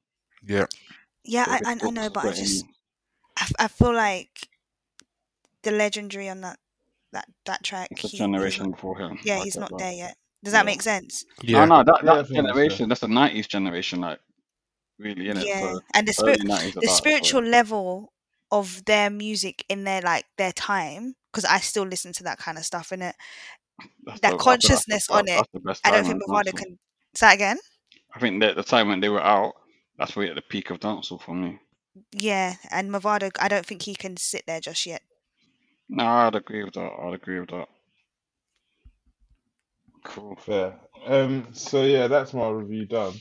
Um. My favorite track was Thankful. It's got to be followed by Big Paper.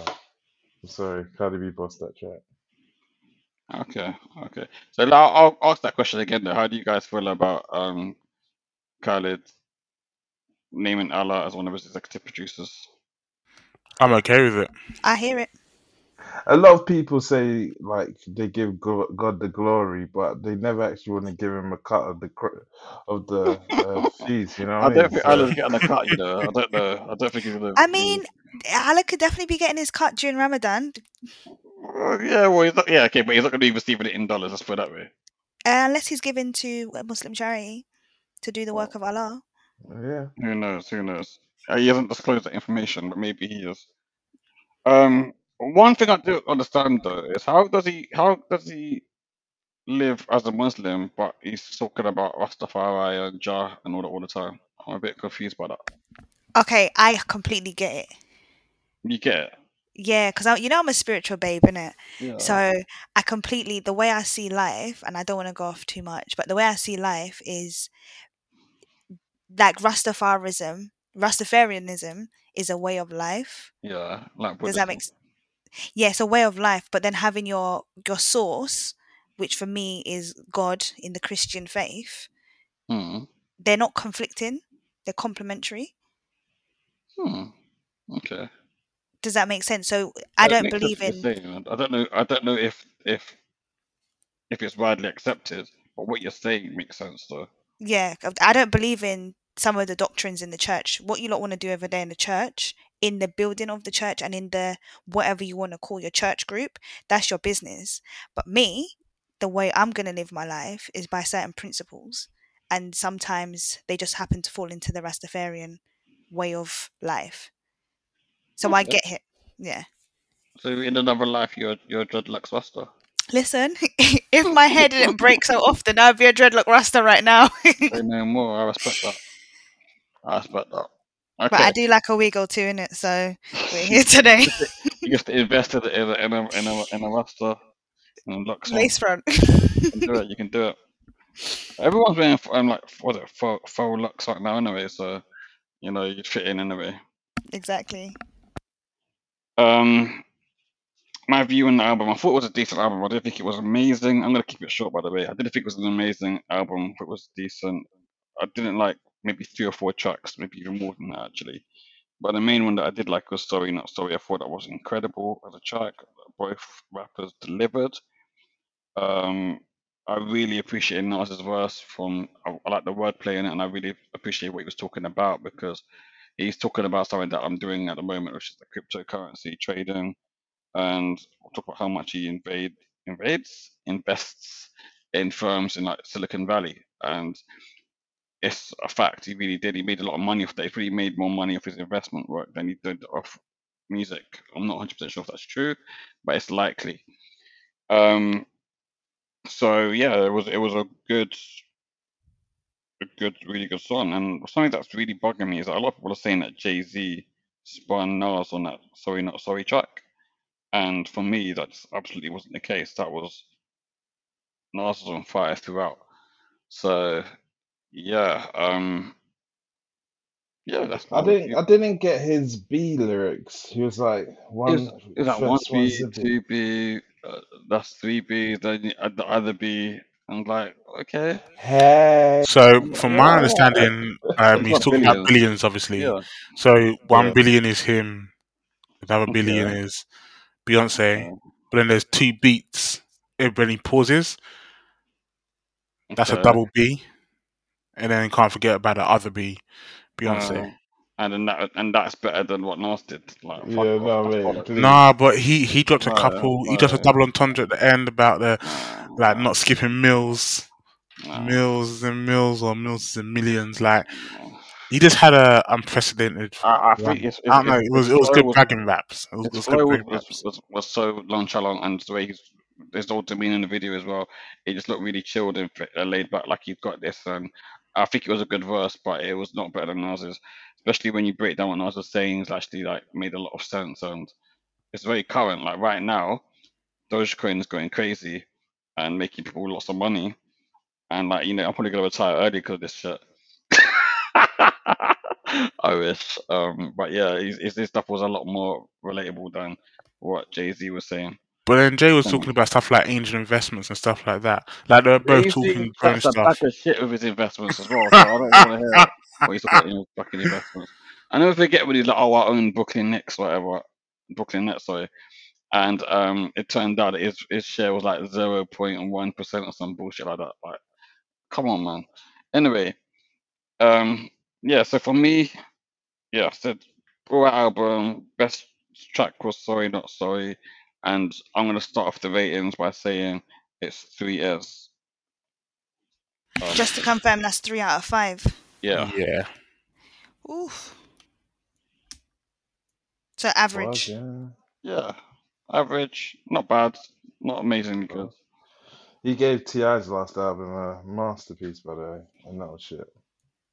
Like that was shit. Manny, you are actually fucked to the head, man. You are. No, I'm just, You I'm are. just as fucked to the head as you, mate.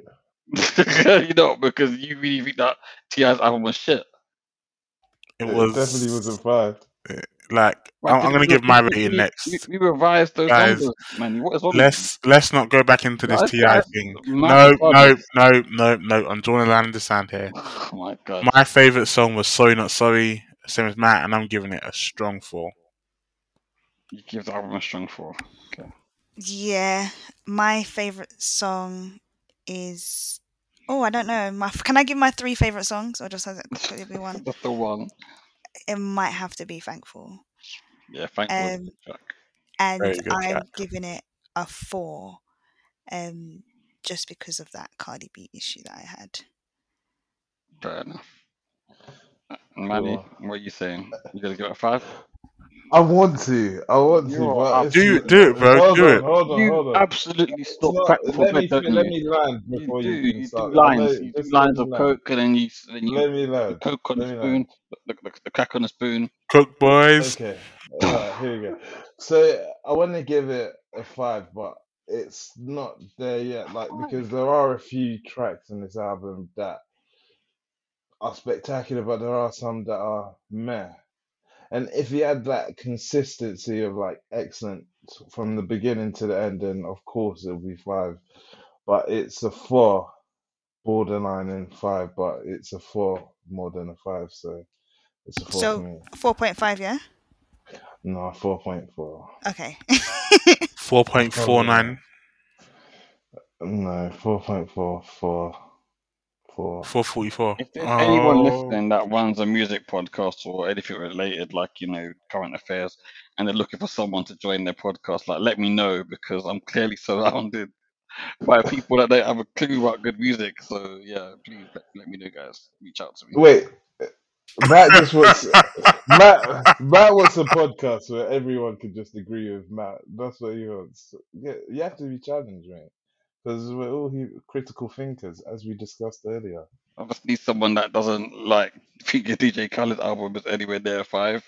That's all I'm asking for, guys. If you if you if your podcast is like that, let me know. I'll switch over immediately. There's no there's no notice period to her. right. Um, what shall we dig into next? We've got RV album, Let's talk Snoop about the, Dogg. the album that's coming out in was it two weeks time. A week, bro. It's a week next Friday. Well then, what album is it then?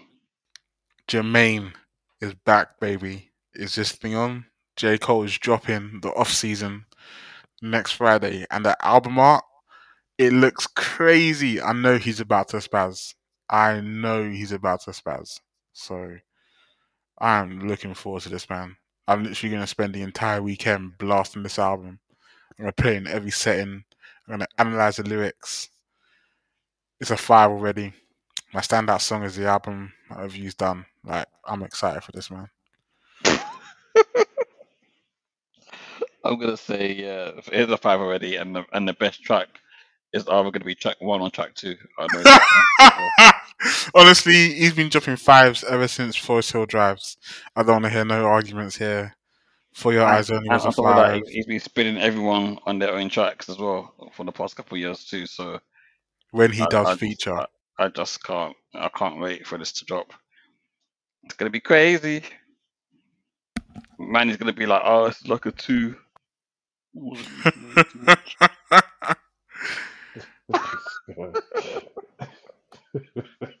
Matt, me and you are warring today, yeah? I like it. Don't worry, man. Morley's gonna be like, you know what? Like, I did like it, but like, I can't really turn up to it, so it's not really my thing. Do you know what? I'm actually looking forward to it as well. Well, okay, I am. that's good. That's good.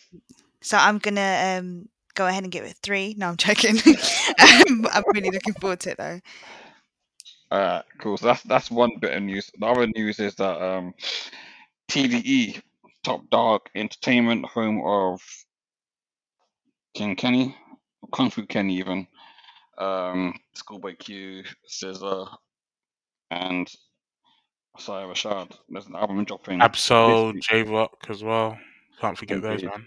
Can't forget those two other members of the um, what's it called again? Young something like that?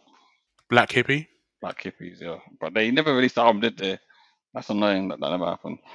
Anyway, um, That could be the album. it's really not going to be the album, is it? But yeah, No. they've got a, a release coming out, so everyone's thinking who is it? Is it Kendrick? Is it um, Schoolboy Q? Is it someone else? I think Ollie, you said it's going to be Isaiah Rashad. Yeah, that's that's what I'm be reading online. Apparently, some guy put some clues together, and it turned out to be him.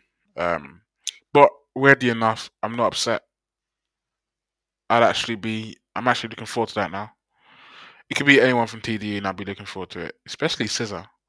Hmm, not Zacari. If it was Zacari, I'd be annoyed. But Ah, yeah. Even Reason, even though Reason's last album wasn't that great, Reason's album was crazy, but you guys just don't know. it wasn't. It wasn't as good as his previous album.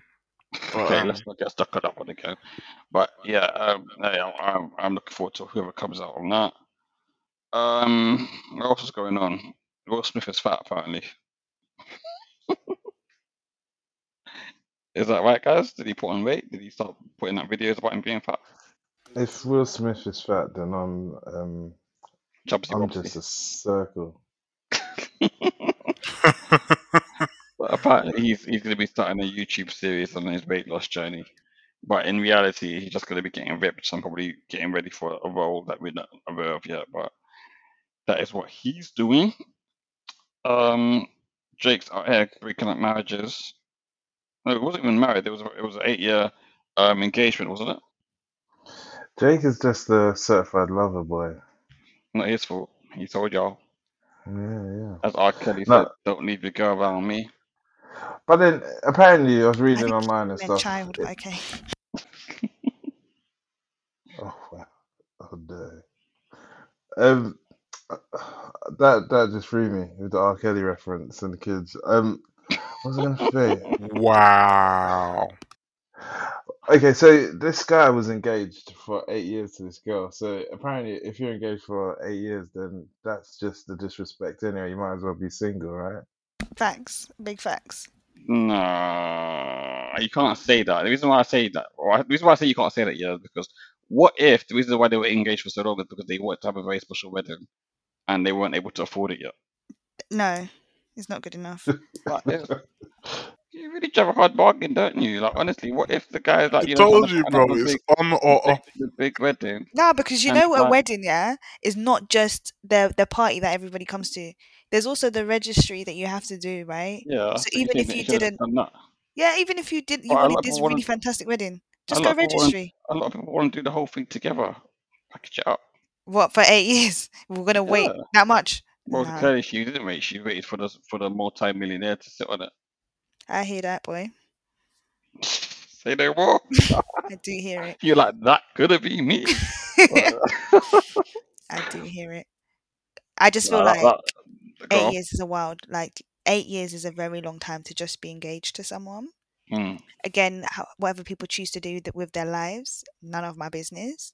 But for me, eight years sitting down waiting for you, nah. There's there's too much going on in that relationship that we don't know about, and I think yeah. this little breakup thing is a minor situational. It was a long time coming. Or, But or that did guy, Someone, someone was coming. It's probably her. So that guy, Absolutely. that guy did uh, Wow. ultimate like cat. Um, so uh, what's the word? That you, uh, clout chase. How can you use your engagement as the clout chase? Like, no one knew of this guy. Surely this situation is hard enough. Like, you didn't need to come out and put out this public statement. Do you know what I mean? Like, I think he's done that for the clout chase. Nah, I think he's a bitch ass. Maybe he's just hurt. If Yeah, I think someone he's pipe, hurt. if someone pipes your girl right, you need to just like keep it 100 and just don't say nothing and keep moving on with your life. Obviously, you drop her out, but it's keep moving on with your life. Why are you gonna out that? Oh yeah, Drake piped my woman. Like why? Why? Why? Because he's hurt. That's no, that's dead. Like honestly, if, if a girl ever hurt me like that, believe me, no one's gonna know. No Because one. you got shame. I've got self respect and dignity. That's why. Mm. You Drake would know. Well, that would be between, no, but then that's fine. It'd be, it'd be- it would be between me and him. It's not gonna ever be a case of me, him, and the world. No. Until until he drops that lyric, that one lyric Oh yeah, that, that would be mad. It'd be so, your it'd be favorite so, album. so, so I wasn't hiding it infidelity from you. I was hiding it from the world or some nonsense like that, bruv. Nah, he won't do that. He'll just be like that time when I fucked whatever in the studio, and then people be like, "Oh, is it she the girl that was engaged to that guy?" And whatever. Like super fans will connect the dots, and then it'll be trending on Twitter for like about two days or some shit like that. You see Matt's Yeah. face on the timeline everywhere. But then, if, if at least if I did it that way, it would make it, it would look, it would reflect better on me because it'd be one of those things that one, I, I ended it with a girl, and two, I wasn't a bitch. I was crying about it all over social media. you Fuck it. kept it And 100, by that point, by that point, 92. I probably moved on with someone else as well, so it's all good. Anyway, Is it though? Speaking of uh, piping other person's chicks, don't you want to talk about your boy Mo Stack? oh my god, I don't understand this one. So maybe Can we use a bit more clarify. palatable language? Do you know what? It's only because matching Max energy, and I thought it was going to segue into it. But um, Honestly, I just don't understand how this this this this concept comes around, right? This whole thing about you being so loyal to your boy that you let him smash your misses. I don't, I just don't get it. But I saw Mo Stack saying that he let his friend smash his misses because he went to war with him. is that Back some sort of high high level cuckolding, or like would you class it as that? I class it as no one's ever tapping my wife. Like I know that much. No one's ever doing that, man. I don't get it. Like Ollie, What if we're really good friends. Many we're really good friends, but never, ever, what if I was dying Then die, motherfucker. That's nothing to do me. What and are you you doing? like I'm gonna die in a week, but I need to bust one more nut?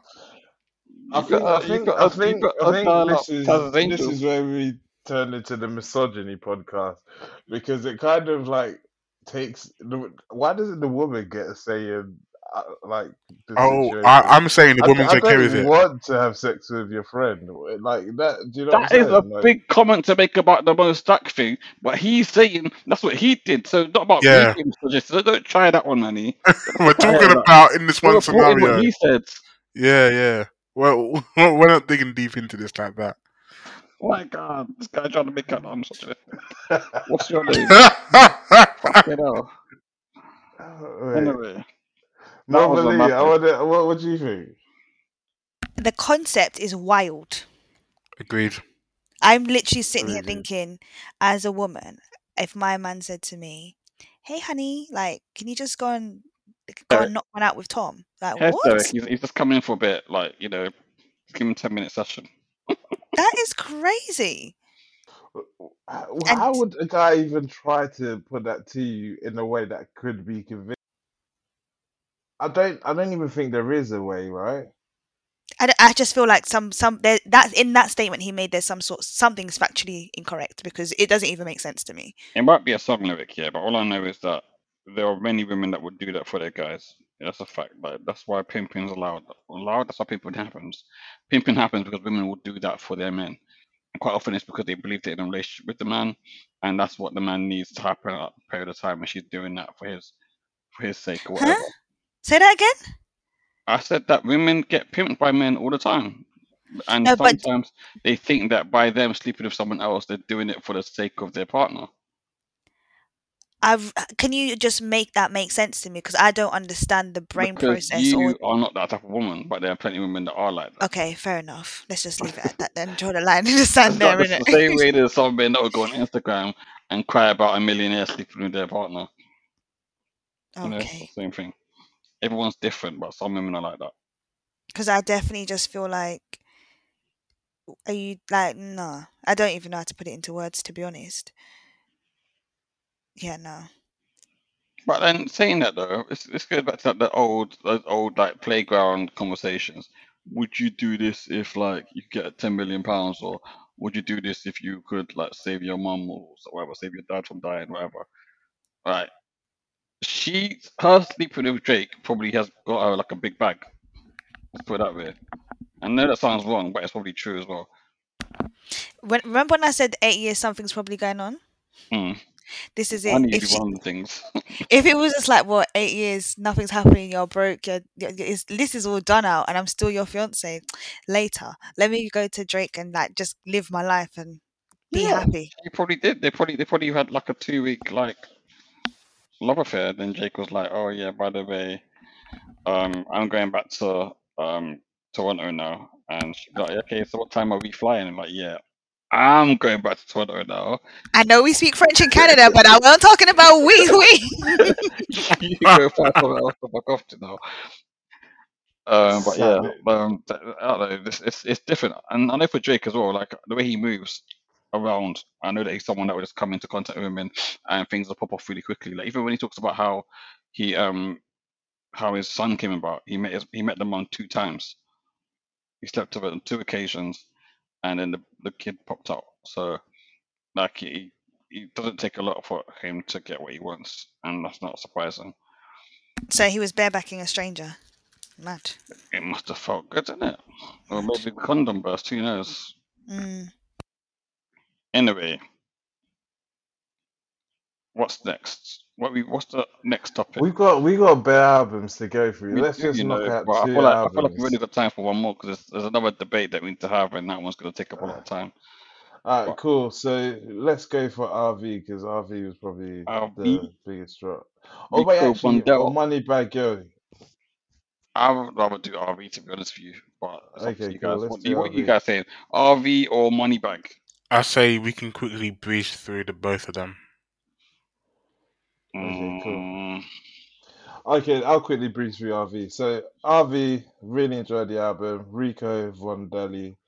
Um, some interest, like it, it wasn't super introspective, but like you could tell that he's been through the struggle. He's been through war. Um, there was a mashup of different sort of sounds. My best favorite song of the album, Moonwalk Slide, featuring Chipmunk and Backroad Gee.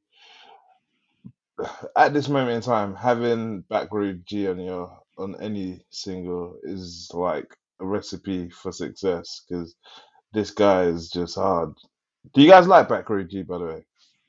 No, not particularly. he's, Oh yeah, you he, I don't do like like some of the stuff he does, but there's sometimes it's just like uh, relax man, calm down. It's a bit like a meat and mill situation. Uh, I I like energy music, and he gives me that that energy vibe. You know what I mean? So, um, yeah, that's it You really. should That's listen my to wrap up. techno. That would be good for you, man. No, I don't like techno, but Well, it's I like energy music. yeah. it's-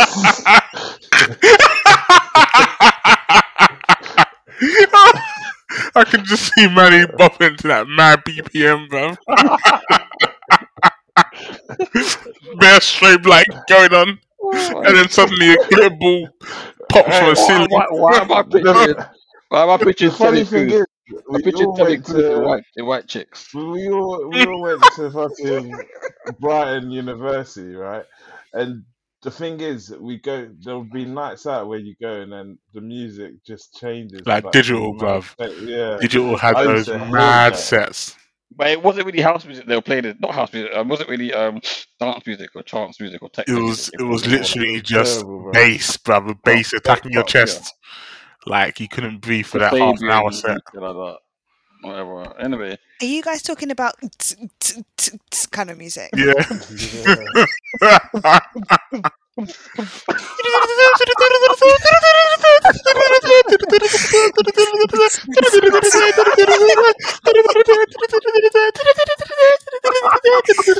that song's a banger though. that song is a tune. I know what you're singing. That's a tune. oh my god, I can't do it. I can't do it. I cannot fucking do it. Guys, we are. Uh, I'm, let me do my review real quick. Um, there was a theme for the albums that I listened to Wait, this week. say, man, he's being quiet because of the fact that he's speaking. Yeah, that's my what- Yeah, I was like, I was vibing. I was actually, I was actually impressed. You actually did that? Was that was that you? man? That was me. early. Oh shit, that was good. Oh, thank you, man. Thank you. Um, yeah. So, like, I listened to this album last week, I think, and the first listen, I was just like, "Yeah, it's, all right. It's not good." But you know what? There's a couple albums this week that I listened to repet- repeatedly, and actually absorbed them. So sometimes albums they hit me straight away, sometimes they don't, and this is one of them albums where it was like a slow burner. I actually enjoyed it quite a lot. Um, I didn't like the track with Chip and the other guy. Um, Chip's part was fine, RV's part was fine, but the rest of it just didn't. I felt assaulted. I know. I'm feeling kind of soft right now. So that just means you don't like Backroad Gee because Chips that part was fine. Yeah. Yeah, yeah, yeah, yeah. It's pretty much that. Well, you, that I, I did say it earlier, but um, yeah, the album was good. Like the the content wasn't amazing, but he had some funny, funny like some funny bars in it that were just interesting to hear. Made me chuckle this morning. So um, yeah, I I enjoyed it. My favorite track is the one with Headie. I really like that track. I think it's called Back to Back. Yeah, Back to Back. That that was a really good track. In fact, that stretch from Billet, which is track five, all the way up until track eleven with Rams, I thought that was a really good stretch. Really good stuff. And then the outro is really good as well. So it was a good album for me, um, from my perspective. I'm gonna listen to it again and again. It's gonna stay in rotation. Cool. So, for me, um, I quite enjoyed the album. I thought that um, RV's RV's a decent rapper. I feel like maybe he doesn't get as much like commercial success as he deserves.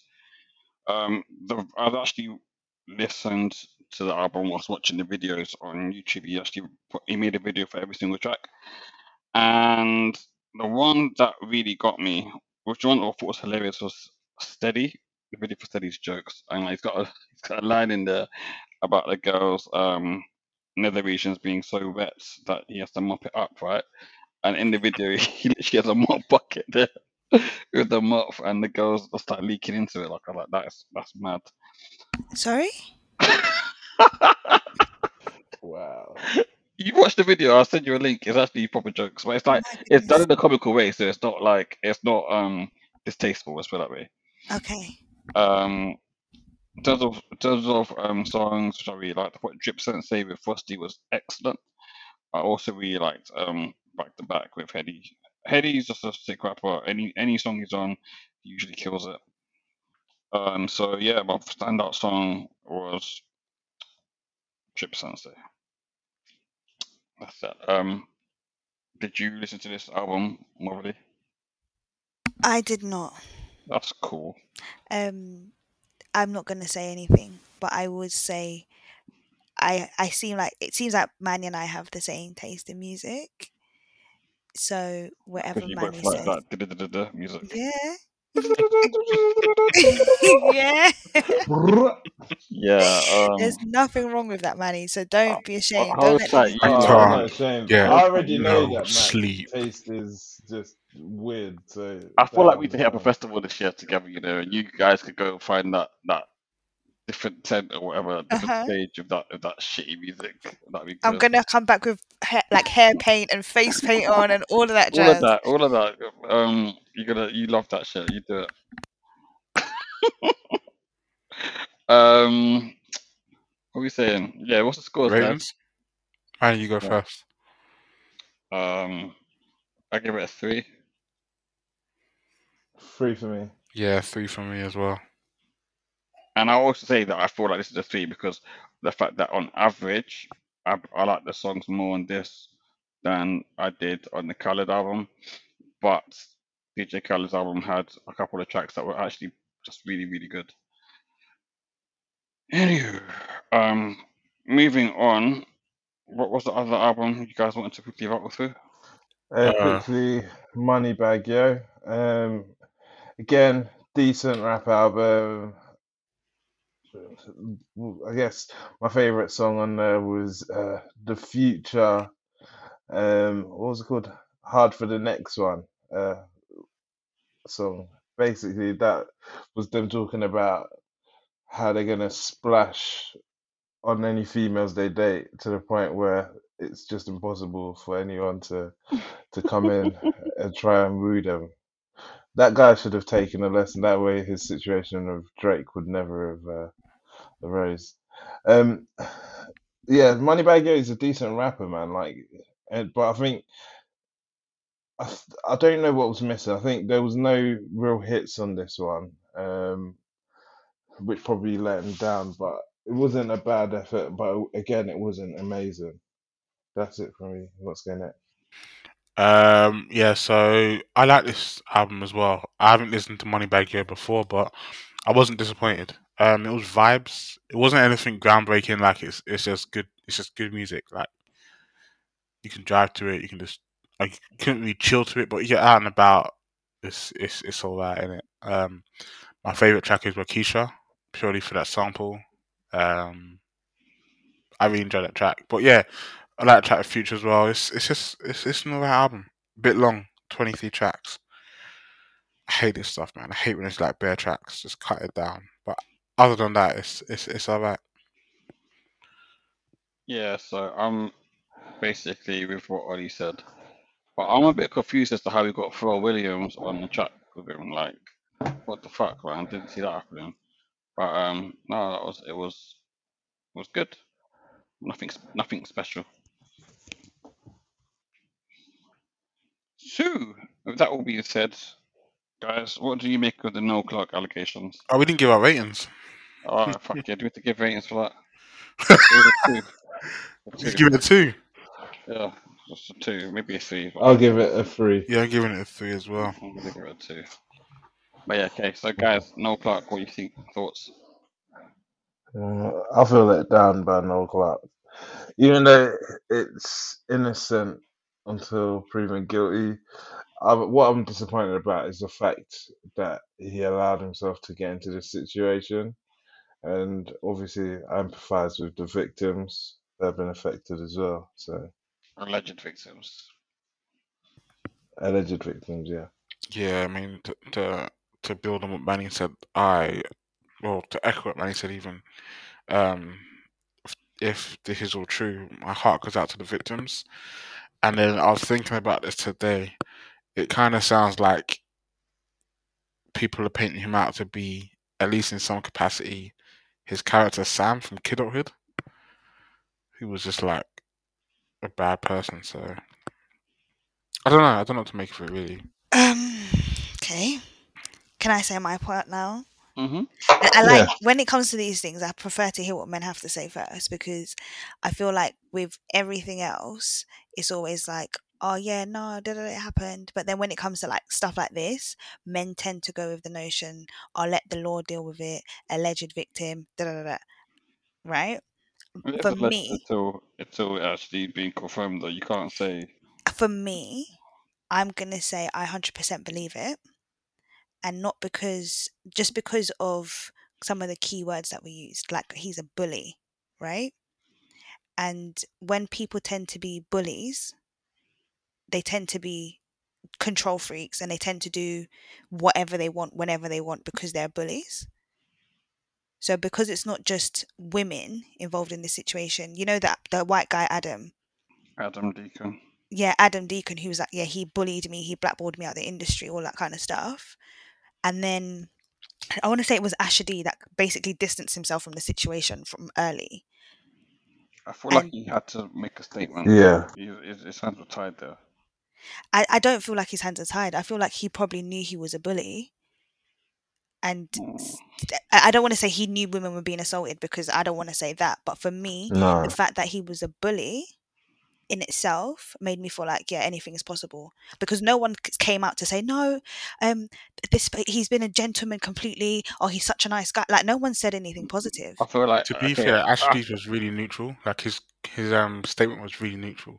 yeah And if Ashley genuinely felt like he was a bully, I know for a fact he distanced himself from him a long time ago. I feel like with stuff like this though it's very you can't be too slanderous. It has to be neutral. Yeah, I agree. so you can't be like yeah he did everything. You can't be on any side because at the end of the day Yeah. whatever side you take you will get you'll feel it one way or the other. So it had to be neutral. The fact that he was a bully for me just says everything else happened. Or the chances of everything else happening is very very high. I feel like I hear what you're saying, and I'm not going to discredit what you're saying there at all. But I do feel like right now, in the current situation they're in, where you've had the Bill Cosby thing, you've had the um, what was it? What's the other guy called? The um, the film produ- film executive harvey weinstein Harvey Weinstein. Yeah, his case go through. You've had a couple of other high-profile cases where people being accused of similar acts, right? hmm And I feel like everyone's Convicted, seen, by the way. everyone's, or say, yes, right, they, they two have been convicted, in fact, so my bad, they've been convicted, they've been found guilty. People are aware of the fallout around it. So everyone, I believe, is not everyone, but a lot of people will be taking um, actions to place themselves in a position whereby they're not going to be pulled down or they're not going to have um, any slander on their name. If if like you, you said, for example, you feel like Asher D said what he said so soon because he thought that um, it was true. But I'm saying here, I not believe that it's necessarily true but he knew something definitely happened right or But he knew that he was a bully the, the word he- i'm using i'm not saying he's a sexual predator or anything else like that right i'm saying he's a bully and, and and, I, thing- and I get that right. I'm not saying just to be clear, I'm not defending him. I'm just trying to I'm just trying to make sure that both sides of the coin are looked at. That's all. Mhm. I'm not trying to defend him. And so, for example, with the bullying thing, right? I feel like the bullying thing is something that even that it's not right to bully people, right? Full stop. I'm I'm not with that. But even that is something that is down to interpret interpretation. I read the other things that he did, such as sending unsolicited um, pornographic images, right, to people of himself, and I think that is wild. I don't know what would make you do that, right? That is not that's okay. also sexual assault but okay And ego would make you do that. Do you know what I mean? Like Well, yeah, ego. but then um, also in in the work setting as well, I think that's crazy. But then again, his ego might be running wild because of the fact that he's on most project that he's projects that he's on, he must be pretty much the head honcho almost. and a bully So um, that is crazy. Some of the stuff that come out as well. Like I think I read something about how he said to one woman, um, "I only hired you so I could fuck you and dismiss you, but I thought that you were right, so I kept you on." Like I remember having this debate in the group chat, and I said, "I really would like to know the context in which that was said." I guess he had a debate with. It was having it with you. you Yeah. but, but the reason is that that is something right. There's there's there's a there's a couple of ways you could said it could be one said like completely flat of, of no tone, and that's like right, that's actually mad sinister. There is the in the midst of an argument, which is like okay, that's mad, but maybe he's just making up, and maybe just said it because he's angry. And then there's also the tone whereby it's like um I don't know how to put it. yeah, like he's making a joke, but then maybe the joke didn't go across. And again, this is where you got to think about your Wait, hold on. um, Did they sleep together though? I don't know. The woman didn't disclose that bit. And there's other, there's a lot of things that he's been accused of. He's even been accused of um sharing images of women that had um come and done naked Aud- auditions. Yeah. Yeah. And I think to myself that that is crazy if that's true because that is there's no context where that is acceptable. Uh, if you unless you're unless you're sitting down with the rest of your your you know executive team trying to pick out who's going to be cast for the movie, there's no context where that sort of imagery should be shared with anyone else. So if that is true, again, that is that's crazy. But um, and then what's happening as well, you're getting a snowball effect from this, where other women are coming out and talking about how they've had to do naked auditions for films, and some of those films didn't come out. And I thought to myself that at first I thought that's crazy again, and then I thought to myself how many films they start production, and then they don't actually get anywhere. That happens to a lot of films with a lot of films. So it's like I feel like everything I'm seeing right now, I'm trying to take it in, I'm trying to trying to digest it. I'm trying not to immediately just jump to a conclusion. I'm just Yeah, trying to to be like fair. where where we are a bit. So with regards to the Noel Clarke stuff, I just feel like like you guys said, I feel disappointed because it wasn't it was like what one episode ago or two episodes ago I was talking about how how he's like a a uh he's he's cleared a path for those coming behind Yeah. him and how they're standing on his shoulders and stuff like that. And whether that's still true or not, it's still true because what he's done, he's done. He's still created that path. He's let himself, and if it's true, he's let himself down, and he's let down so many other people, like an innumerable amount of people, because it's not only himself and his family and his his production team that is around around him, but it's also all these other actors and actresses that looked up to him as a role model, and now, you know, that's that's been blown away. So I just think it's incredible what's happened, but um. Yeah, if, if he's done it, then he deserves to have the book thrown at him, really. Yeah, I agree. Look, as a, as a black celebrity, right? Like you're thrust into a position where you have a target on your back. You you should like those journalists were looking for a story, and why not go for Noel Clarke, right?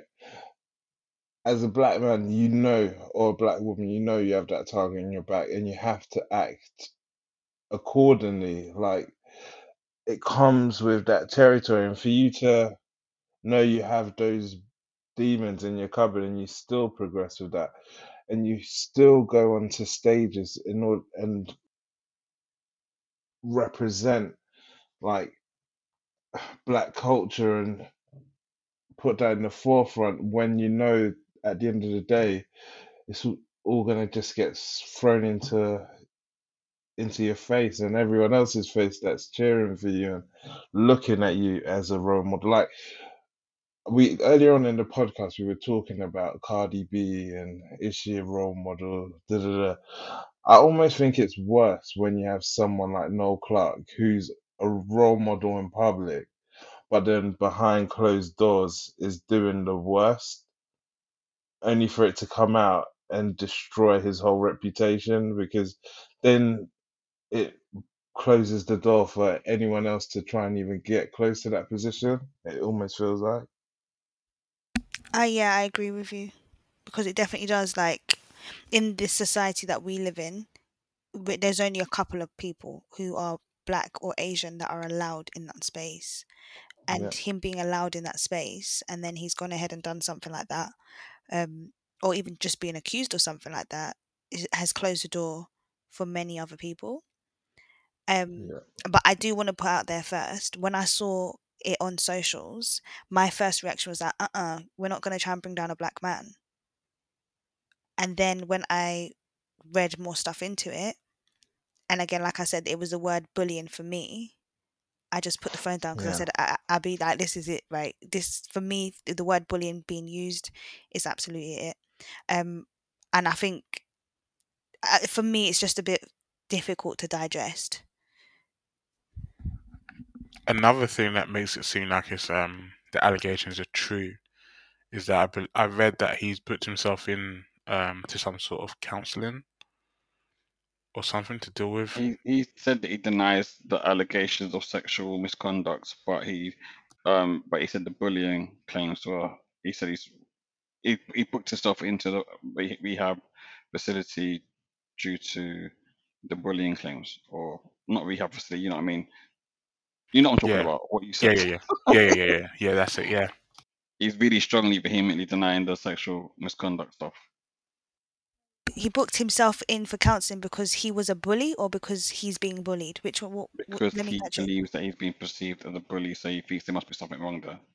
Yeah, so he's Huh? actively trying to improve himself. Yeah. So then you was bullying.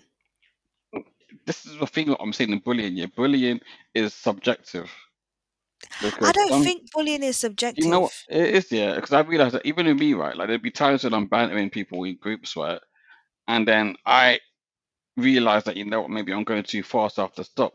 But the way that the group that moves, the groups maneuver, like you know, if I'm the one that I'm seen as like being like the funny guy, or whatever, and then sometimes it ends up being one person that always ends up taking the stick, then technically speaking, I'm bullying that person, but I'm not a bully. If if I would never consider myself to be a bully, and most people would say Matt's not a bully, but to that person, I'm 100% the bully.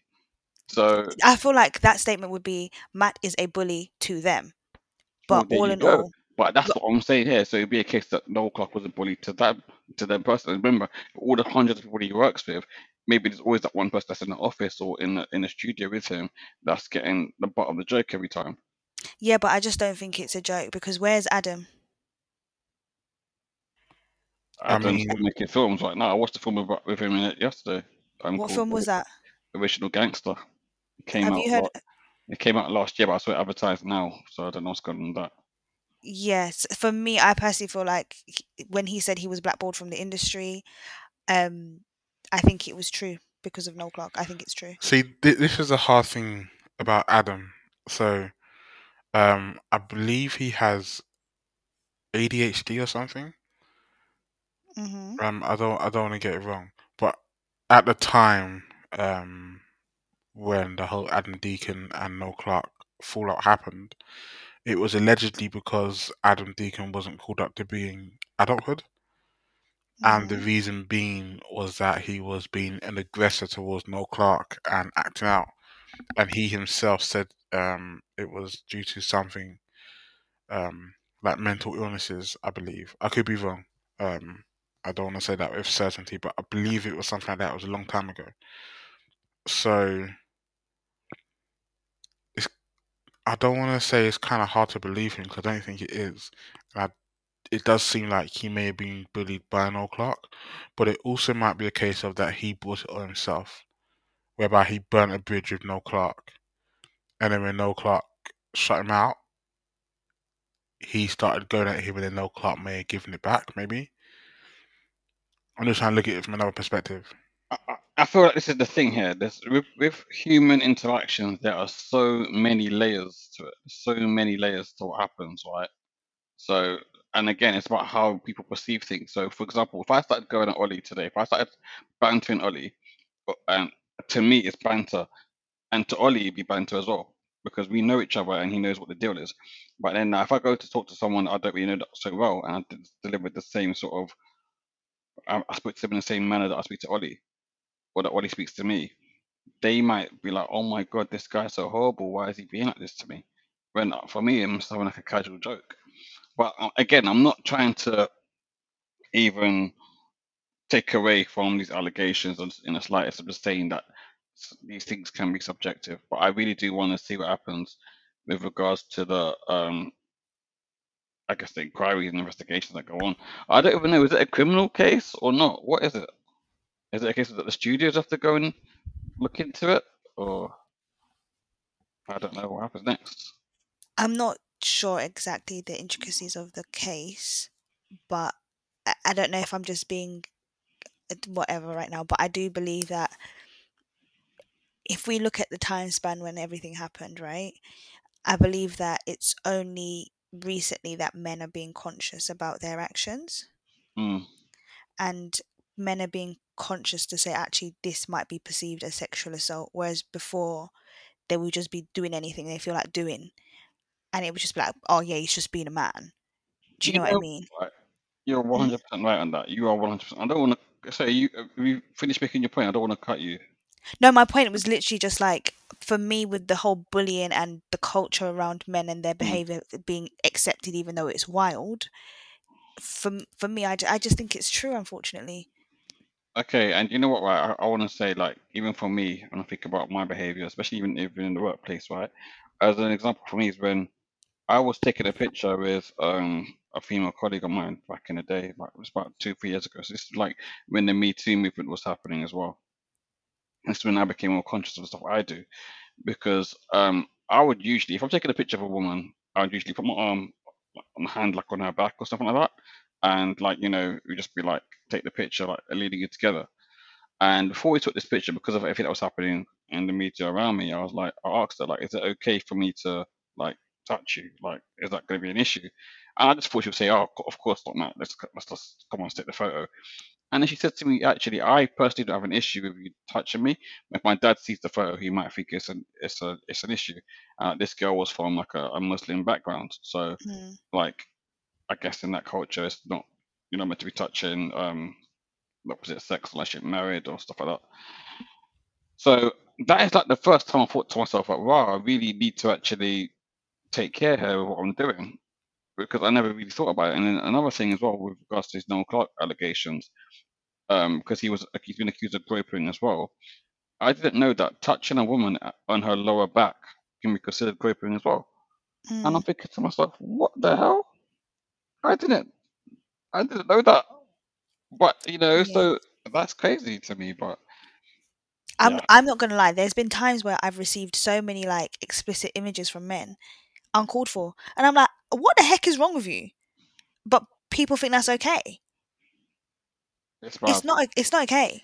Yeah, that's Yeah, never that's okay. the thing I don't get. It's that when it's like unsolicited like that, that's just weird. Like, uh, is it in a situation where you've you've just started speaking to the person, or you've even never spoken to that person? There's been times where I've, like I've just started speaking to the person, but I'm a, I'm a bit like a prude sometimes. So it's just like I've, I'm not giving you any signals at all to let you know that you can send me those kind of photos.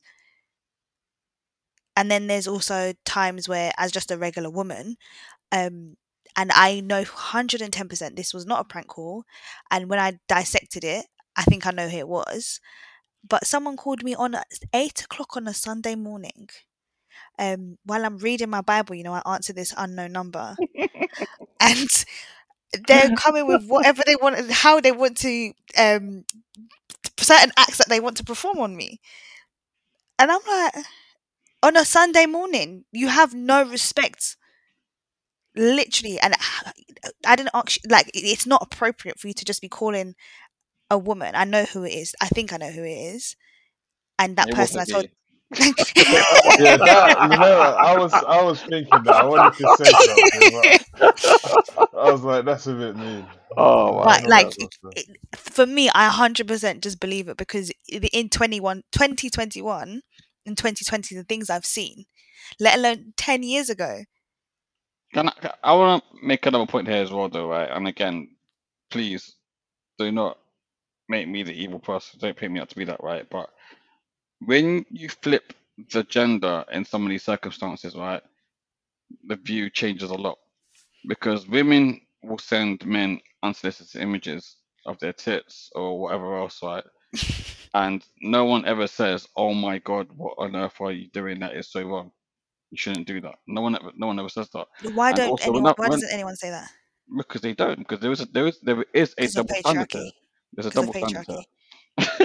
and the other thought as well is that um um when I've gone to clubs and when I was back in the day, you know, when the clubs used to be open, I've been to clubs and literally women will just like grab your junk whoa and and it's like, well, what the hell's going on here then? I can't just go and squeeze your titty like that, can I? And, and it's not an issue. So I don't know. Maybe I should have got. If I reported them to the bouncer, if I said to the bouncer, "This woman has just grabbed my junk. I want to kick out the club," the guy would absolutely just laugh at me and be like, "What the fuck's wrong with you, mate?" But that's all Um, patriarchy, though, isn't it? So that's a system men has created that's now backfired onto themselves. indeed, indeed. Unfortunately, it is double standards, but you guys created it. But you know, it's one of those things like although it's maybe what was the case before, maybe it shouldn't be the case now. So, you know, like I said, there should be like a proper um Start your movement then. Me free. Like, don't touch my. Don't touch me when I'm in the club. Start your movement. You can join um, Terry Crews on that one where he gets touched off. Oh yeah, that is Yeah. happened to Terry Crews, isn't it? Terry Crews got um So all by, those that, men by that that, gay man, and yeah, all um, those men that touch your junks when you go out. No, that, but that's just- different. See, you see, men, right? When it's men touching men, now you guys are like, ho ho, like he's gay. He's gonna try and turn me gay, right? But ho, like you guys are all petrified because like a man is touching you. But if it was a woman, you have nothing to say. You'll find it pleasurable. that's not the point. Okay. necessarily. like, I didn't even know that Terry Crews was Violated. talking about men. Do you guys Yeah, feel it was, violated it if was, a a woman man. grabs It was you? a man that violated them. It was a gay man. Yeah, when it's a gay man, like a gay man, you're gonna feel violated. But when it's a woman, you're gonna feel wanted. Yeah, but like, does the woman not feel wanted when a guy? Not to no. no, and you better edit that out, boy, this one. Let's not do this one. before you start losing your jobs. Uh, you know what I'm saying? Anyway, on that bombshell, yeah. Like honestly, whatever happens in O'clock, I believe that I hope that justice takes its course, whichever way it's meant to be, whether it's in his favor or against. And um, yeah, um, I think this has been a good pod, guys. What do you think? Yeah. No, I think yes. Yeah, we we hit all the points. Looking forward to next week hearing hearing some some some good albums. Yeah, indeed. Um, okay, so should we get some socials in again, Morvia? Morvia, you know?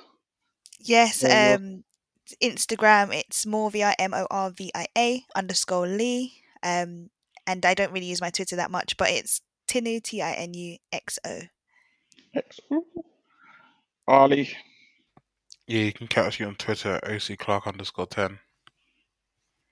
And you can catch me on Twitter at Mr. Matty Lee, on Instagram at Mr. underscore Matty Lee, and you can catch Manny at Um, Emmanuel Yates 90 on Twitter, and you can catch EarSauce podcast um, on EarSauce underscore on Twitter and EarSauce underscore on Instagram.